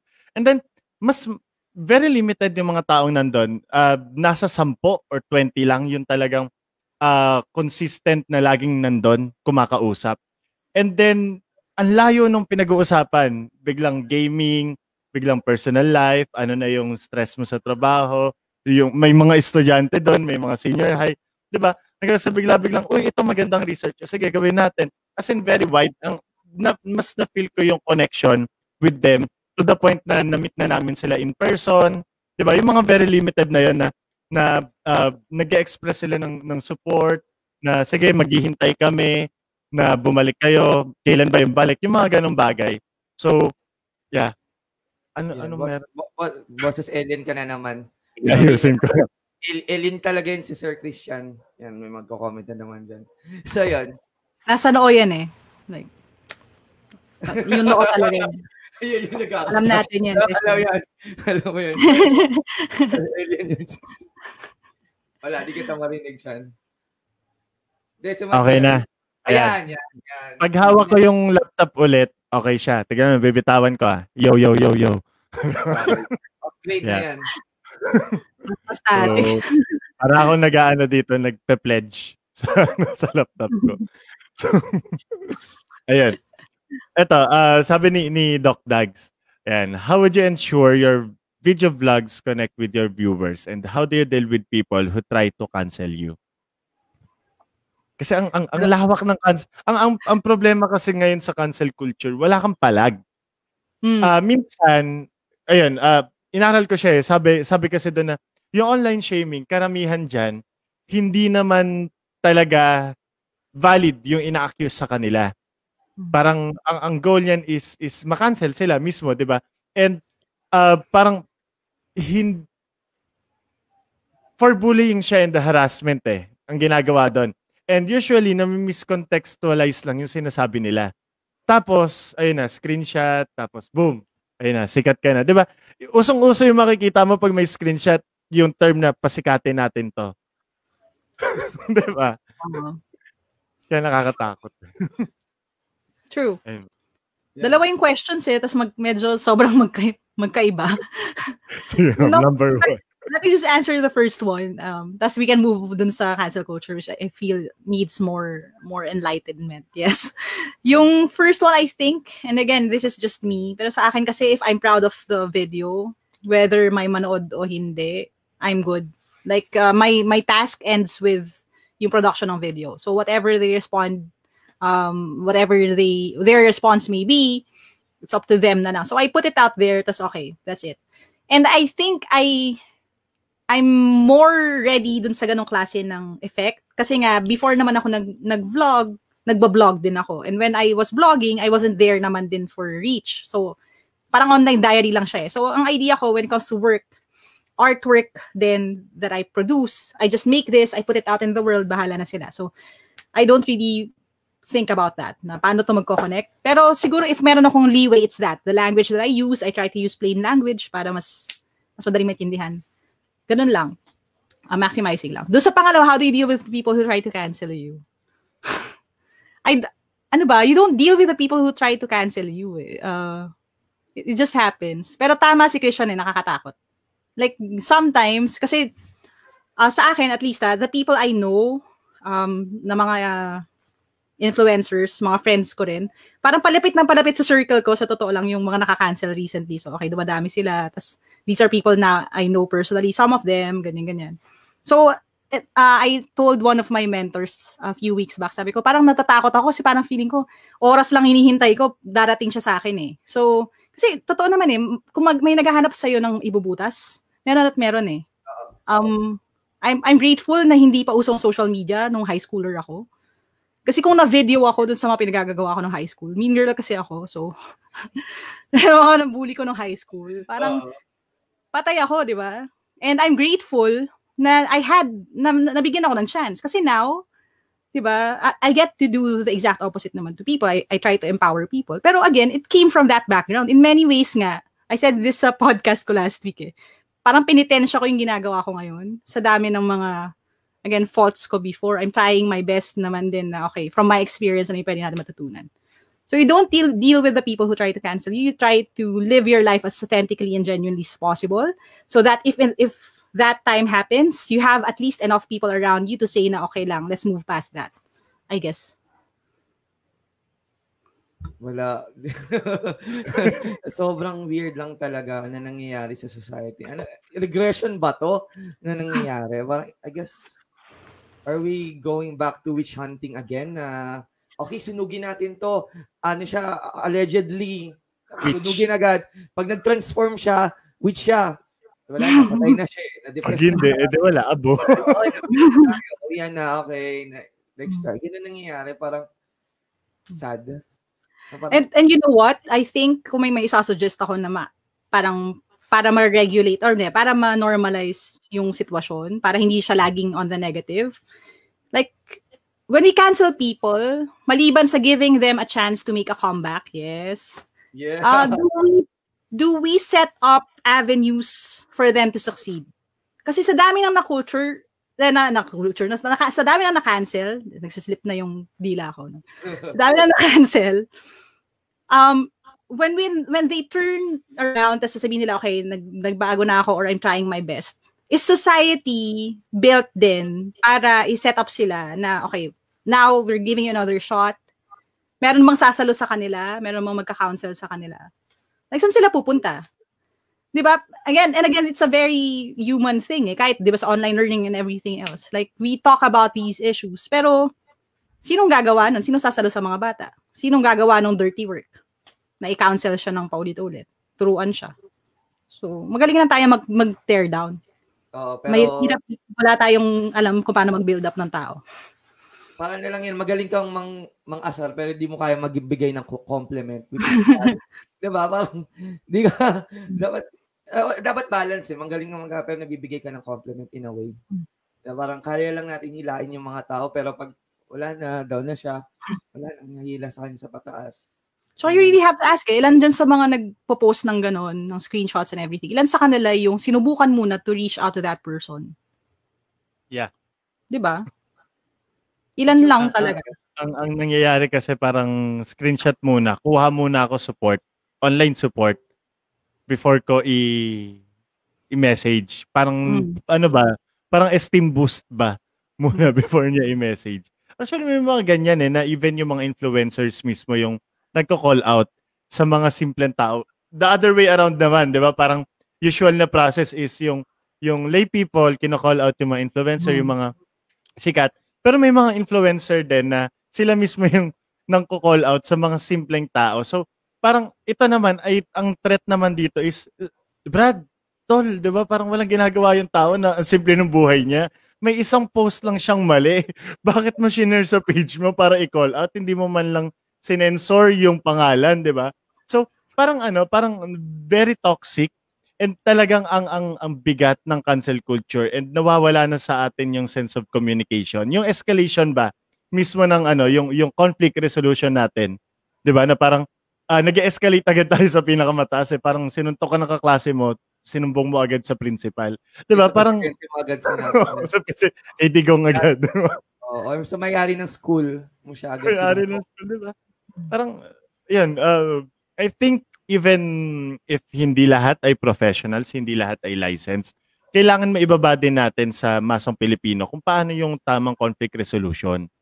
So hmm. yun yung ano, yun yung sinasabi. Pero uh, may may may meron naman din talagang call out talaga na may ka-call out call out. Pero uh, ang inilalaban ko ngayon dito is merong responsible way kung paano ka magka-call out. 'Di ba? Hindi mo mm. kailangan sabihin yung identity, hindi mo kailangan ipakita yung conversation. More of yung action yung yung naiinis tayo. Dapat hindi tayo uh, very punitive doon sa tao mismo kasi as mental health professionals, we should understand kung ano yung mga uh, possible experiences niya sa past kung bakit siya nakarating sa ganong behavior. 'Di ba? Wala. But again, 'di ba? The ang reality is we can only control the way now we present things or the way that we react to people. And the sad thing is this now, when people do this that we believe is bad, in order for us to walk the talk when it comes to us saying na, okay, you should give everyone a chance kasi kung mo sila i-cancel kasi magbabago pa rin sila. The the problematic part here, hindi naman problematic no, pero the tricky, the hard, difficult part here is the people na we see doing wrong this applies to them din. Na how heart heartbreaking is that? Na what that means is if, if I'm fighting for a principle and I'm not fighting against a person, kasi yun naman, again, this is one of the other things that you have to be honest about it. Ano ba yung stand ko? Is it stand ko kasi ito yung pinaniwalaan ko o stand ko to kasi I'm against someone? Now, kung talaga sa principle ka nakatayo, and we believe that because I think we all all three of us agree now when it comes to cancel culture you have to give give everyone a chance. Now if you believe that that means that the people na who irk us because they're doing this we have to also give them a chance. Like how heartbreaking is that? Dilemma. now you see them not doing it to other people. Pero in order for me to be aligned with my principle and na dahil hindi ito reactive lang sa ginagawa nilang mali I have to apply that same grace to them. Yun yung, like, yun yung harder question for us, I think. Tahimik si Ron. Kagabi, um, ewan ko, kasi nasa, kasi may, ano yun, sa music scene kasi ako ngayon. So, ay, nakikita ko yung iba't ibang tao na mga, ano, may mga friend ko sa Facebook, ano, tapos, is, I mean, pabata ng pabata yung nakikita ko nakaka-cancel. Sabi ko, mm. eh, parang nasasad ako, 19, 18, 17, na parang nare-realize ko, parang, nung panahon na yun, di ba nakikipagsuntukan pa ako niyan sa may Kulyat eh, sa may New Era University eh. Di ba? May binubugbog ako dyan eh, may binubatuk-batukan ako. Tapos itong mga batang to, at, the, at that age, um, nakakancel na sila dahil sa mga masama nilang nagawa. Di ba? Hmm. And sad. It's Ano yan? sad. Social neglect yan. 'Di ba? Parang neglect ka ng magulang mo o kaya tanggap mahal ka ng magulang mo pero yung society bigla yung ano. Parang online neglect ang nangyari, 'di ba? hindi kita mahal ganun, hindi kita anak, biglang ganun eh. 'Di ba? Hmm. Tapos kinakamusta ko yung mga, ka, sa, datanong kamusta si ganito? Bahay lang, ganun. Di, wala ng social media, ganun, YouTube, ganun. Siyempre, tapos force sila magtago sa ibang identity. Hmm. Gagawa sila ng Facebook identity. Kasi gusto nila pa rin nila mag-Facebook. Pero iba na. They live a different name. Iba na yung Mm. Kasi ngayon, di ba? Kung gusto mo mag-move on, palit ka ng pangalan, mag-picture, mag-anime picture ka, makapag-enter ka pa rin sa mga tao. And wala. Sad. Hmm. Tapos pa ba? ah, Wala. Negative. Wala. Hmm. Tigil. Ikaw, Chan.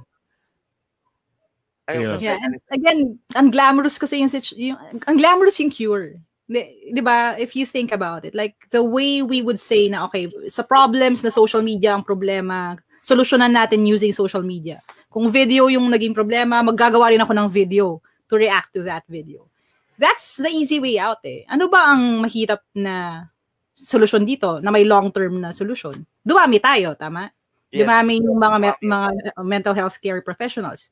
Kailan mangyayari yun? 'Di ba? Meron ba tayong pera para diyan? Y- yun nga lang unity natin as a, a body, sobrang politicized din, 'di ba? Oh, kung eh, pero ito yung totoong solusyon eh. Like uh, lahat ng issue actually na nagva-viral ganun eh. We like talking about it. 'Di ba? We like sharing posts. Okay, mali yung module sa DepEd and it's true, right? Pero anong solusyon doon, 'di ba? Nasaan tayo dun sa aspeto nung ano yung magagawa natin. So sa akin, I I can just rest easy knowing na okay, nandiyan naman na si Christian, yung batch nila. So they're doing well. Kung sino man yung mga, sabihin na natin na inspire ko na mag-psych, o sige. That's the only way that I can reconcile yung fact na wala ako sa field ngayon. Kasi totoo eh, hindi ako practicing eh. Like, I wish dun sa 1 million na subscribers, may oras ako to counsel them eh. Pero wala na akong panahon na ganun right now. So how, how do I do that? Ano yung role ko dito? Eh, ang glamorous yun eh. Sino ba sa atin ang gustong mag-devote ng dekada sa public service na hindi ka nakikita? Na hindi ka, na empleyado ka lang, piecemeal, di ba? Allowance lang, delayed pa. Di ba? Winning ba talaga tayo na ganun? O pag-usapan na lang natin sa social media.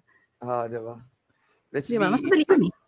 Mas madali yun kaysa doon tayo sa may ano, sa labas talaga nagka-counsel ng mga bata, di ba? Hmm. Kasi, Oo. kasi sinong gumagawa nun, di ba? I mean, sino sa atin ang gumagawa nun? Like, do we, are we part of that? Yung, yung totoong long-term na cure. Kasi conversations eh. Conversations ang key. So, saan na mangyayari ang conversations na yan? Tapos i, i- magiging impunitive pa whenever someone talks about it. Para hindi na nila mapag-usapan. Di ba? Lalong hindi na tuloy na pag-uusapan. Lalo, lalong natatakpan, hindi na pag-uusapan.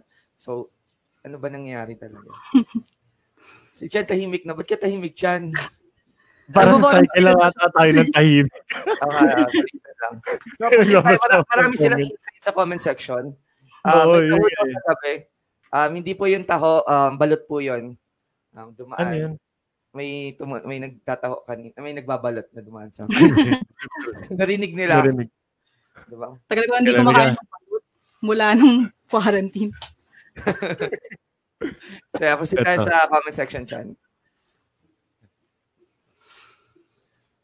Ron. Ay, so, sabi ni Miss Hazel May Arpia, Hi Hazel May Arpia, miss you. How about yung, Nasa likod mo lang. how about po yung success, sexism sa clickbait? As clickbait, nalagpasan na yung mga unang tanong ko kanina kaya waiting pa rin ako sa shoutout. Hi, Miss Hazel May. Sige. Di, di daw shoutout mo ang inihintay niya. Kay ma'am. Girlfriend po ni Ron. Hi, Hazel. Then, Ayun. ano yung- Ang, ang dami kasi, di ba, thumbnail pa lang eh, di ba? Yung Hmm. mismong, ang ama sa club dyan, yung ibinabalandra nila, yung mga mismong girlfriends nila. Totoo. Hmm. 'Di ba? Like anong kinalaman ng best beach in Bali dun sa puwet, 'di ba? Kasi i- ito Google eh, i, i, type sa search bar, best beaches. As in beach ha. Yung tamang spelling ha. Kasi ilang thumbnail doon ang may katawan. 'Di ba? So pero again it works eh. Now tanong, if mag magkakatok ako, wag naman physically no kasi bawal pala no. Pero kung magpapa-survey tayo, ilang tao ang magki-click doon sa video na 'yon? It still works eh. So anong gagawin natin, 'di ba? Y- yun yung thing eh. Like gustuhin man natin na i-control yung narrative, ang mas long-term na solution would be to train people not to click. Like kayong dalawa, i-click nyo ba 'yon? Oh, 'di ba? So, yeah. di ba, tayo, we have to talk about these things. Eh. So, yes, it's it's a fact. I'm more of a, and I tried this sa uh, lahat ng ginagawa ko. Ano ko eh, now and then now what? So now, statement of the problem, this is how bad thing, things are. And now what? What do we do? Eh? Lunurin natin ng content na walang puwet. Sino manonood? Wala. Di ba magsisigaw ka lang, mag-comment ka lang doon. Siyempre, di ba? Nagsalita, may part ka, pero alam mo yun, may gagawin ka talaga, like educating yung mga tao kung ano yung mga dapat gano'n, hmm. di ba? But the uh, thing is, again, sinong, uh, if mag-react din tayo, like, okay, kukunin ko yung thumbnail na yun, tapos gagawa ko reaction video. Does it bring more attention to that? Does it actually educate people? Or ako na nagre-react dun sa ganong klaseng situation, ako naman yung mababash, di ba? So all of these hmm. things you have to think about. Madaming dapat consider. So next question. Ayan. So, eh, what is your perspective po regarding sa mga relationship or family issues na instead na ayusin nila ng maayos, they chose to broad, broadcast it? yung sinasabi ko kay Ron kahapon. yung mga nakatatanda. Pag, pag nag-status yan, oh, yung mga nakikigamit ng wifi dyan, ha, bumabagal internet namin. Oo, oh, yung may mga utang sa akin dyan. May hashtag well, yan. Kayo. Matutuntuman ako ng utang na loob. diba? Ayun, ma'am. Sige, feeling ko. Yan ba yan? Ewan ko. I mean, ba- bago ba sa atin yun? Like, pre-social media, hindi na ba nag-exist yan? Ilan ang Dr. Love na radio show sa Pilipinas? Yes. Di ba? So it's it's been yun nga yung um ano ba every time I get invited din sa mga talks na ganyan yung how do we deal with social media lalo na sa young professionals adults whatever whatever that may be like the the the answer na people don't want to hear is this that these problems already existed before the internet bullying right all of these mm-hmm. things they already existed before the internet. May SWAT magazines na ever ever since. I mean, wag na tayo maglokohan. I mean, it, yung what you think as our problems, nandiyan na yan. Now, dahil ba online na yung platform, it has to be an online solution? Not necessarily. Kasi babalik ka dun sa pamilya.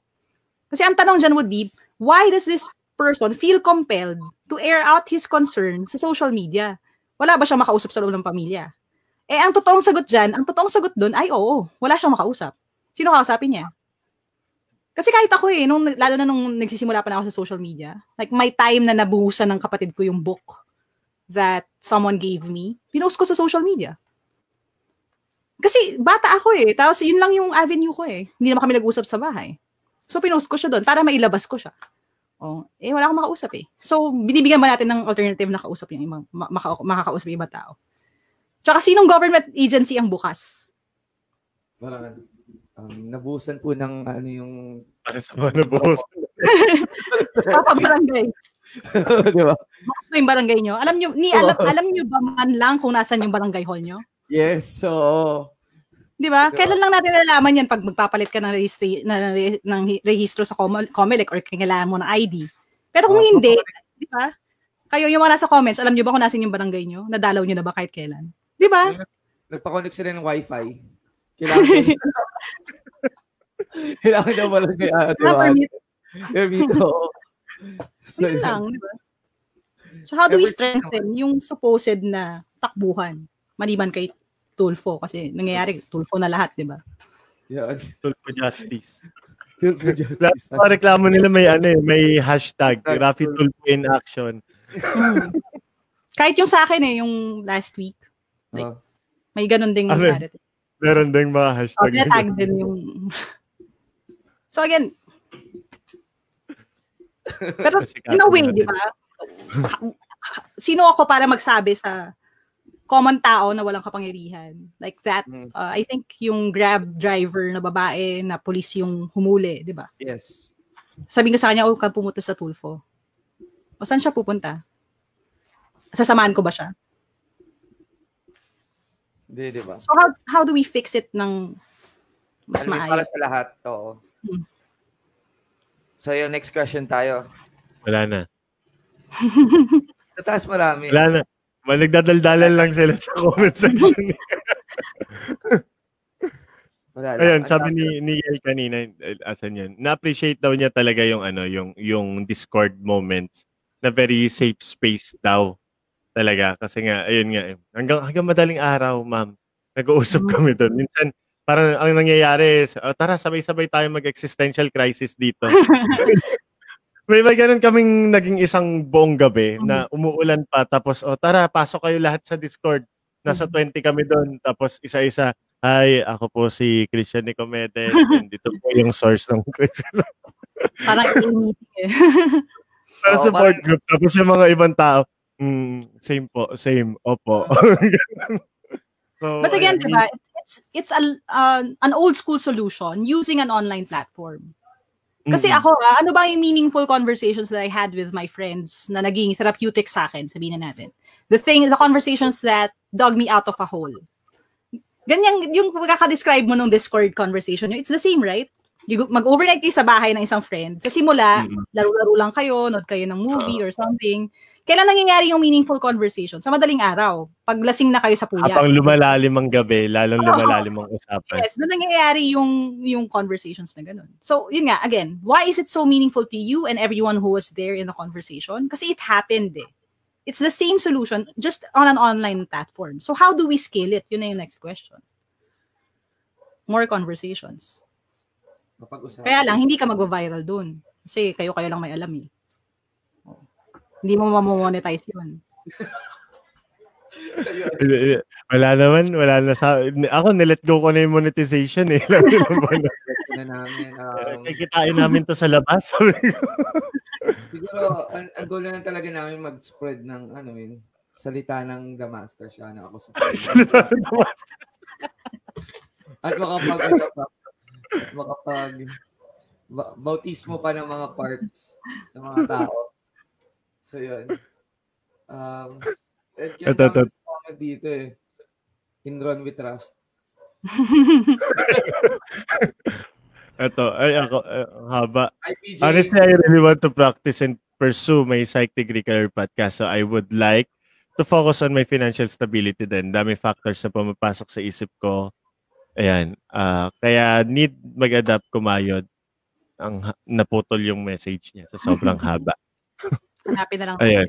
Dito Yun. Ito ito in relation dun sa sinabi ni yung yung yung nag-viral na post mo ron sa ako si Freud Oo. na mas malaki pa ang kinikita ng mga vloggers sa mga doktor. Yan na parang, ano yun eh, parang sarcasm ko na parang, you can do whatever you want. And parang may, may nakita kasi akong estudyante na na, fino-force siya, sabi niya sa akin, Sir, ayoko talaga ng feel, anong feel na to. Gusto ko ng art. Gusto kong ganito, fino-force ako ng parents ko, ganyan, ganyan. Tapos, nag-post ako para, ano, first sarcasm yun na parang, kahit maging doktor ka pa, mas Hindi mo kailangan mag-explain sa akin, Ron. Okay lang. Oo. It's How does that make you feel? Hindi, sabi ko, kahit maging doktor ka pa, ayan, naging, ano. Naging therapy session. Daming, ano, daming, Okay lang, hindi malaki ang, hindi, hindi malaki ang kinikita ko, kaya hindi ako na-offend. May napanood din kasi yung video nun. So, yun. Yan. Roll VTR. Medyo nakuha ko ng ibang vlogger. React. Dapat nilagyan mo ako ng ano, Brad, yung black um, kasi ganito po talaga tayo na nun. O tapos, boses. parang robotic. ano yun, sir? Ano Ano? yan? Parang ano? Yan. Ba- bakit mas mahal yung Ah, yung sweldo. kinikita nila? Ano Ah. malaking kinikita? Like, flex ng ibang YouTuber.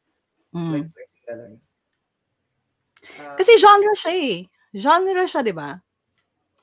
Ay, masakit man isipin. Pero genre, genre na yung pag-flex eh. Like, if you have a new car, Clickbait na yon. If you have a new house, clickbait yon. So, anything new that you buy, clickbait yon. Um, so, yun nga, genre na siya eh. Kaya nangyayari talaga yun. Now, do you see a regular doctor flexing din yung, okay, ito sinahod ko, flex ko lang. Di ba?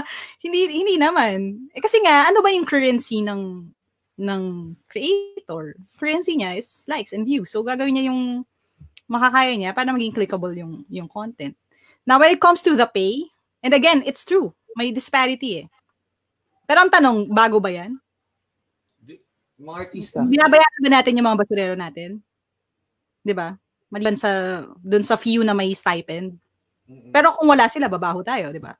Yung idea lang na ever since merong hierarchy ng career path sa Philippines, um, and again, in many parts of the world, nag-exist na yan long before eh. So, kaya nga, ang pangit na parang medyo mahirap din yung conversation na yun na yung, I always say na, okay, find something that matters to you kahit na hindi ganun kalaki yung monetary na value. And then it'll happen um, siguro further down the road. Eh, I can only say that kasi yun yung nangyari sa akin. Uh, alam ko mm-hmm. naman yung feeling na barya-barya yung kinikita. Like, I used to say that eh. Mas mahal pa yung pulbo na nilagay ko sa mukha ko sa video na to kasi sa kikitain ko sa video na to. And it's true. But the thing is, I, I just kept making content kasi I knew that yun yung nagma-matter. And kung doktor ka or ito masakit eh, again ah. Um, let me say this, pero wag niyo naman putulin tas kunin out of context ah. Ah, yeah. Sige, sige. kami yung ano, um, kami magsasabi, wag niyo okay. um, yung heart, again, heartbreaking na part is, kung nag-psych major ako, or pumunta ako sa medical field, or I decided to be a doctor to the barrios, um, nadi-diminish ba yung value ng work that I put in? Depende dun sa kinikita ko. Like, does it make me feel less of a human? Um, may mga currency tayo na higit dun sa pera.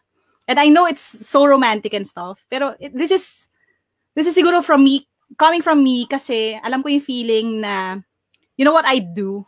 Chika ko kay Christian. No? Nung around the time na I was teaching you, um, nagsisimula kasi meron na akong YouTube channel noon, pero maliit lang talaga yung viewership. Pero I decided around that time din na mag-full time na ako. Ano bang year ka nag uh, 15, nag ma'am. 2015, yeah. Uh, around that uh, time, nagde-decide ako. So, I was straddling a number of jobs. I was, I was teaching part-time, tapos yun nga sa review center, ganyan, ganyan. I was trying to make ends meet. You know what I do? Uh, mag-jeep ako mula Fairview hanggang sa, di ba may papasok doon sa, ano, sa review center, sa Banawe? Banawe. So, bababa ako doon sa, doon sa kanto doon. Tapos para hindi ako ilowball nung may-ari ng review center, magta-taxi ako mula doon sa kanto na yon hanggang doon sa review center. para mo ako naka-taxi. And I, I used to do that for for some of my other gigs. Kasi, hindi, itong realidad ah, kapag naglalakad ka, syempre ilulobol ka eh, kasi parang okay, nag-jeep naman pala siya eh, so pwede natin tawaran ng mas bababa. So the way for me to kahit paano leverage na okay, bayaran niyo naman ako ng tama, magta-taxi ako to certain thing, certain places, magagrab ako, pero yung maliit na maliit lang na distance, iko-commute ko yung the rest of the way. Kasi that was how maliit yung kita. But the, again, I was sold sa vision ko, so ito yung purpose ko, so I kept doing that. And I would try to do my best to make ends meet. So, ang masakit dyan would be, again, kahit na hindi tayo kumikita ng malaki, kung calling mo yun, di ba? Sold ka na gumagawa ako ng mabuti sa mundo. Wala At least masasabi mo yun. Tama, tama. Yun nga lang, gutom ka. Oo. Gutom. That's the reality of life talaga. And uh, yun nga, hindi man talaga mababayaran yung mga ano yung ang tawag yan, soft currencies. Mm. Like yung learning, 'di ba? Uh, inspiration na nabibigay mo sa iba, yung self-fulfillment mo intrinsically. Mm. Hindi talaga yung mababayaran. So, yan. Gawin yung mga bagay na gusto niya. Eh, ito pala, Coach Like, ah do you, um, ini ina-advise mo ba to na do you, do you what you love? For uh, being smart, uh, being hmm. scientific, uh, systematic, measurable, attainable, yung parang do what you love. Is it still na ano? Kasi yun yung lagi hmm. kong itanong, gusto itanong sa mga tao. Eh. I think so many people have romanticized the idea that na meron kang one purpose, one vision, one thing in your life na gagawin mo for the rest of your life. romanticize siya to the point na anything that makes us feel good at the moment, we feel na yun na yung purpose natin in life or ito na yung ito na yung thing ko eh, art na yung thing ko. Tapos uh, tatakbo ako dito tapos ito na lahat. Na meron tayong mga realidad na hindi tayo ina-acknowledge. And masakit nga, again, pakinggan. Ito ha, kahit ako, second generation lang ako out of the slums eh. So, my parents, sila yung talagang, again, tondo girl yung nanay ko sa hindi man lang sila nakakarent ng apartment ha, sa silong sila ng apartment nakatira. So, ganun ka katindi yung yung poverty. My dad was shipped to Manila kasi hindi siya kayang suportahan sa Aklan. So, ganun klase yung background namin. So, nung bata ako na gusto kong maging artist, kasi yun talaga yung first, ano ko, first love ko eh. So, I was drawing all the time, every chance I get. Hindi rin talaga sinuportahan yun. Kasi hindi yan talaga siya posible dun sa estado namin sa buhay. Ang hinahanap namin, stability eh. So ano ang dream ng parents ko for me? Ang dream nila sa akin, makahanap ako ng trabaho na regular ang bayad. Saan? Sa gobyerno. Kaya nga nila ako pinag-civil service exam eh.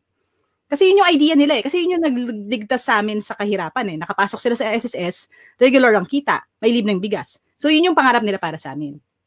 Ngayon, yung do what you love, sa totoo lang, para sa mayayaman yan eh. Oo, tama. ang hirap, ang, ang sakit sa tenga, no? Oo, um, tama. Pero totoo yun para sa mayayaman yan.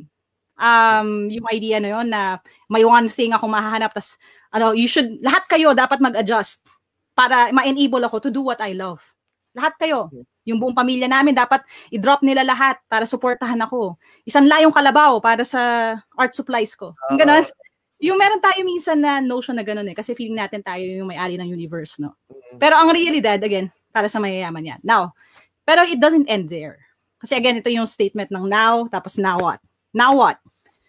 Dahil alam ko na papasok ako sa isang industriya na wala akong kakilala, wala akong kakayanan, wala akong pera, I have to work extra hard.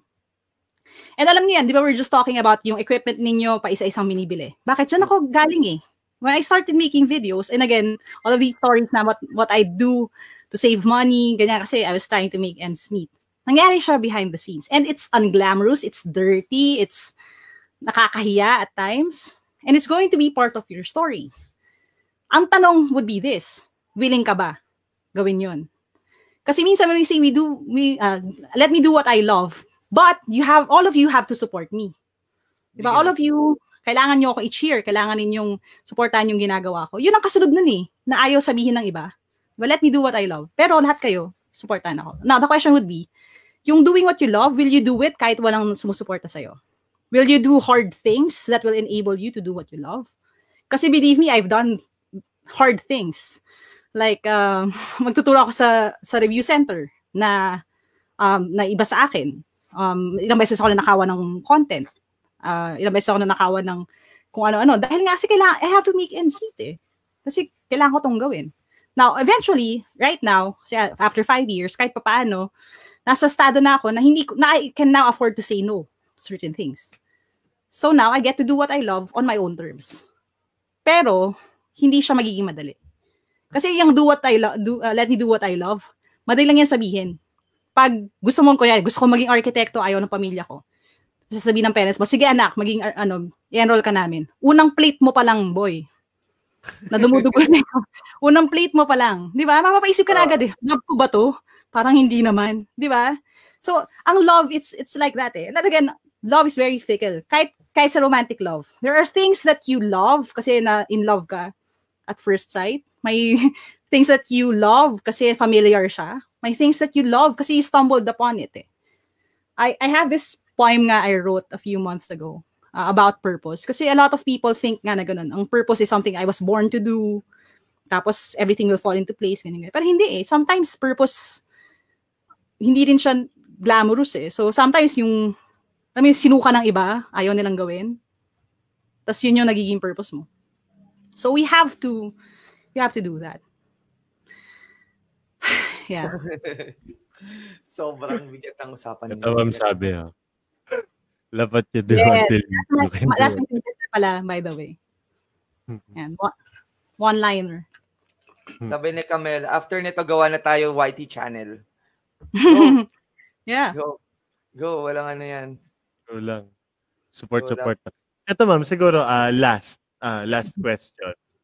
Uh, hindi ko natatanungin kung have you experienced, pero sure ako, mm. have, y- y- na, na-experience mo naman, yung burnout sa paggawa ng content. Mm. So, um, kailan siya usually dumarating? And then, ano yung mga crisis na, na yung mismong, yung mismong experience nun? And paano ka nakakabalik, ma'am? Mm. Pag ganun. Kasi, ayun eh, halimbawa, may, may, kahit kami tatlo, ma'am, eh, dumarating kaming sa point minsan na kami-kami na mismo mag-aaway-away, ganun, paguran na. Kasi tatlo kami, ma'am eh. Di ba? eh, siguro different siya with, with other vloggers na, yan, isa lang yung mga ganun. Pero mm. sa amin kasi, yan, may kanya-kanya kaming buhay, may kanya-kanya kaming uh, stresses, di ba? May mga kanya-kanya mm. kaming views. So, kapag napagod kami, may, may ano din kami, may parang biglang monthly cycle kami. So, biglang mag, mag aalis sa live yung mga ganun na moment. Kasi may burnout din talaga, ma'am eh. Hmm ano ba, again, going back to what I talked about kanina, you, you have to be honest with yourself. And it's not just at the point na you're starting out yung vlog mo. It's not like that. Dapat, ano siya, regular siyang check-up eh. Like, nasa na ako at this point? Ano ba yung values ko? Same pa rin ba? Um, how am I uh, pagdating sa real life? Yung mga ganun. Stuff like that. Now, yung burnout, sa case ko, sa, sa five years, oh, ilang beses na akong nagtangka na mag-quit last week, nagtangka ako mag-quit. No? um, recently. Pero one thing na na-realize ko about myself, and I can only speak for myself, usually it happens when, number one, pagpagod ka, you already mentioned it. Minsan, gusto mo sumuko kasi sa totoo lang, kailangan mo na talaga ng pahinga. In 2017, I was ready to talaga sabi ko, tama na kasi at that at that point, I already had, I think, 300 videos on YouTube. Tas, kasi may mga nagsasabi naman na, oh, coach, nakapasa na ako sa civil service, nakapasa na ako sa ganyan. So, ang idea ko was, siguro enough na yung 300. Parang, I need to start my life. Kasi hindi na ako bumabata. Parang, I put my life on hold eh. So, I can create content full time. Parang, hindi na ako nakabalik sa master's, hindi na ako nakabalik sa law school. So, I wanted to restart my life. Kasi, kasi yun, parang hindi ko na pag-iiwanan ako. And one of the reasons was because pagod lang talaga ako kasi nga ako gumagawa ng lahat. Ako nagsasagot sa messages, everything. So dumating si Zandy who's helping me out sa sa channel. Part-time lang muna siya. Tapos yun, parang it got me, okay, dahil nakapahinga ako, nabawasan ako ng tasks na, na, na buhayan ako uli. But yung nangyari siya uli after na dumating si Zandy. Kasi bakit, sabi ko, bakit ganito? Hindi pa rin sobrang 100% yung feeling ko katulad nung dati. Tapos bumalik yung reason na yon. Na one of the reasons why I wanted to quit was feeling ko na pag-iiwanan na ako kasi nga hindi na ako nakapag-masters, ganyan, ganyan, ganyan.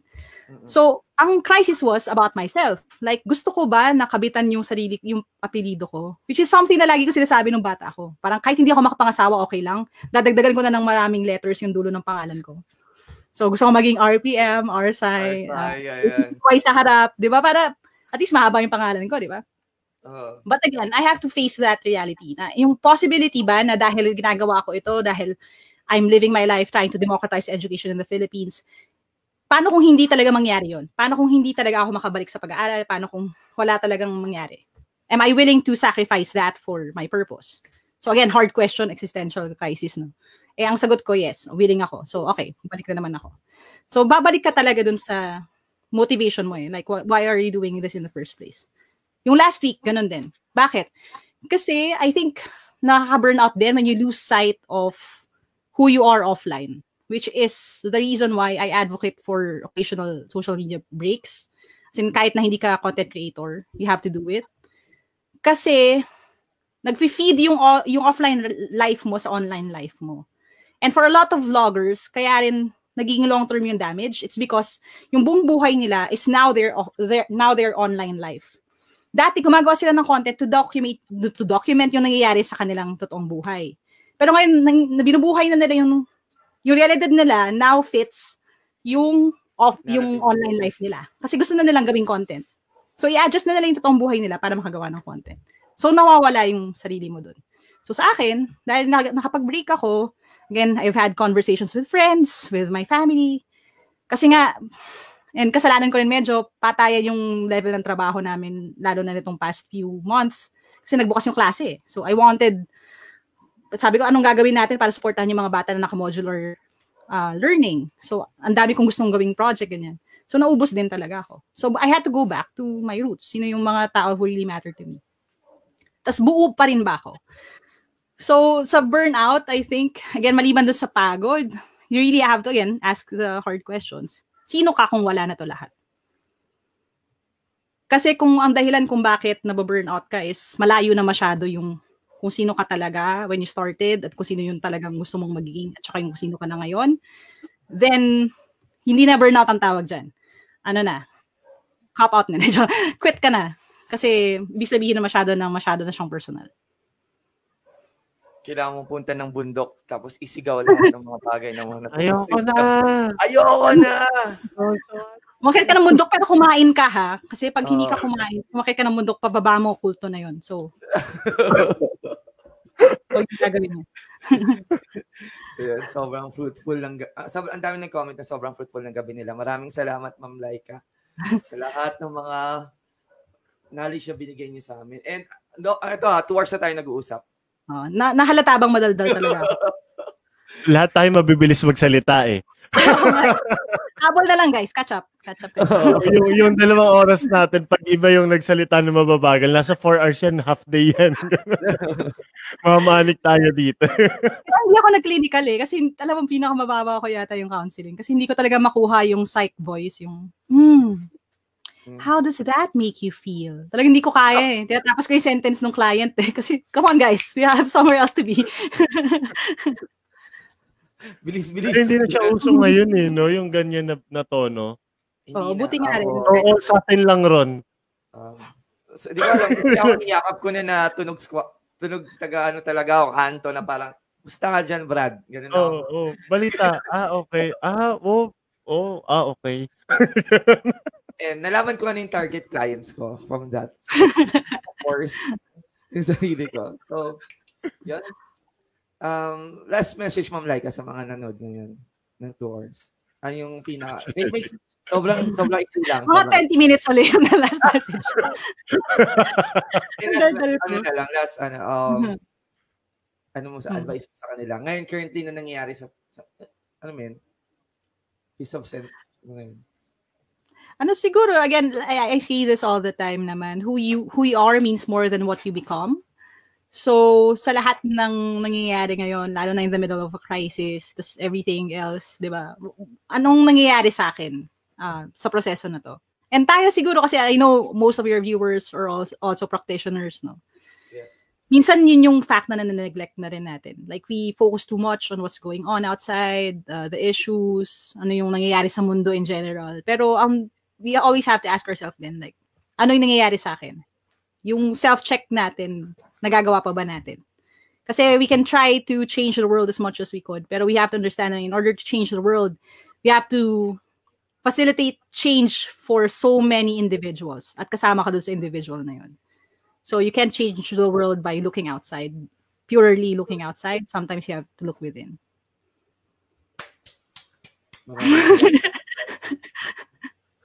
Yan. Plugs, ma'am. Plugs. Plugs, plugs? are Uh, sig- yeah, you can find me eh, eh, almost everywhere naman. Anywhere. LY, LYQA. Pero ano, ang ipa-plug ko na lang siguro yung bagong podcast. So I have this new podcast. It's called Trying Hard with Laika Maravilla. So it's a little different. It's a bit of an experiment then for me. Kasi the goal of the podcast is for me to share what goes on behind the scenes. So, lagi ko sinasabi, it's like a, not, not coach like a. Kasi I want people to do away with that idea din. Um, we have to start bringing down yung idea ng heroes and role models. Kasi if we keep putting people up in on pedestals, nagiging mas less attainable yung magi, pagiging bayani as a person. So, yun. Trying hard with, with uh, Laika Maravilla on Spotify, uh, Apple Podcast, everywhere else. You can you may want to check it out. Yung topic ko doon uh, is very personal to me. Like episode 3 is why do smart people uh, why smart people don't try hard. so, yeah. Good. Thank you very much. Kami rin, may marami rin kaming podcast pero more on kalokohan lang. Ayun. Chen, message. Yeah, uh, ayun, uh, like nyo to. like the Master Psychological Services, uh, uh, we are offering psychological help, yung, yung therapy, counseling, psychological testing, behavior therapy, and on November 8, we will start our psychometrician review. And yung behavior therapy namin is available na rin, na rin for online. So, uh, like ako si Freud, ako si Freud Gaming. So, nantitrip na rin kami sa gaming. Uh, nood lang kayo, hindi dahil sa magagaling kami maglaro. Nood lang kayo dahil nagkikwentuhan kami habang naglalaro. Yun siya. And then subscribe sa aming YouTube channel and may may podcast din kami sa Spotify. And sa mga interested with the shirt. Yeah. Oo nga, hindi ko pa yung sa akin ah. Sorry. Nag-promote mo.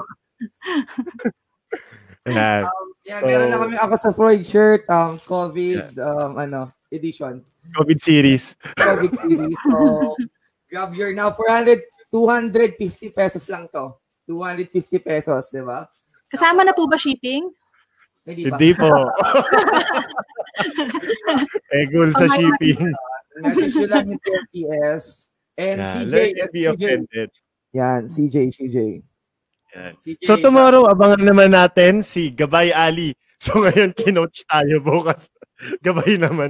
Diba? So, uh, si Ma'am Ali ay isa sa mga res- uh, uh, consultant psychologist doon sa Magandang Buhay. So bukas pag-uusapan naman natin yung professional bullying. So itong dalawang uh, dalawang first two episodes ng comeback namin ay nagkataon lang na ganun yung topic. Ha? Okay. so walang kahit na anong pinatutunguhan to. ayun. So uh, ayun lang, ikaw Ron. Um, yun. Um, support nyo na kami. Gagawa kami ng maraming mga videos pa. Currently, ito, sobrang ride namin ni Christian ng quarantine. Naka 140 videos kami sa quarantine. Sabi ko, anong pinagagagawa natin? But, wait for more. Ngayong araw na to, dalawa na agad yung pinost namin. So, magkakaroon tayo ng bagong series na kung saan yes. uh, lalabas na tayo. Okay, so mag interview tayo ng mga streets. Street, hindi yung street people, yung mga tao na nasa street. Okay, mm. para pag-usapan yung mental health, yung buhay, yung lipunan natin. So, hindi lang natin ngayon isasara sa aming tatlo. Ngayon, pag-uusapan natin mismo kasama kayo. And then sa mga student leaders, sa mga student councils dyan, we are also inviting you to have a chat with us. So, uh, i-message nyo lang kami and then we'll shoot a video na kung saan i-share mo yung inyong mga insights and then magkakaroon tayo ng discussion. Ayun. So, ayun, mag, mag meron din tayong quiz bee for the students and debate. Ayan. So, papalawakin natin to and less toxic okay. Salamat. Ayan. Sobrang saya ng first episode namin sa comeback. Then, maraming salamat sa mga na nakikinig pa rin sa amin hanggang ngayon. It is very weird na for two hours of discussion nandito kayo. So, yun na lang. Ang bait-bait talaga ni Ron. Okay na ako. Okay, masabi ba ako? Nag-iab na kami ng isa't kalahating buwan. Ayun. Good night, guys. Anyong. Good night. Bye-bye. Bye. So, mag-play kami ng kanta. Joke lang.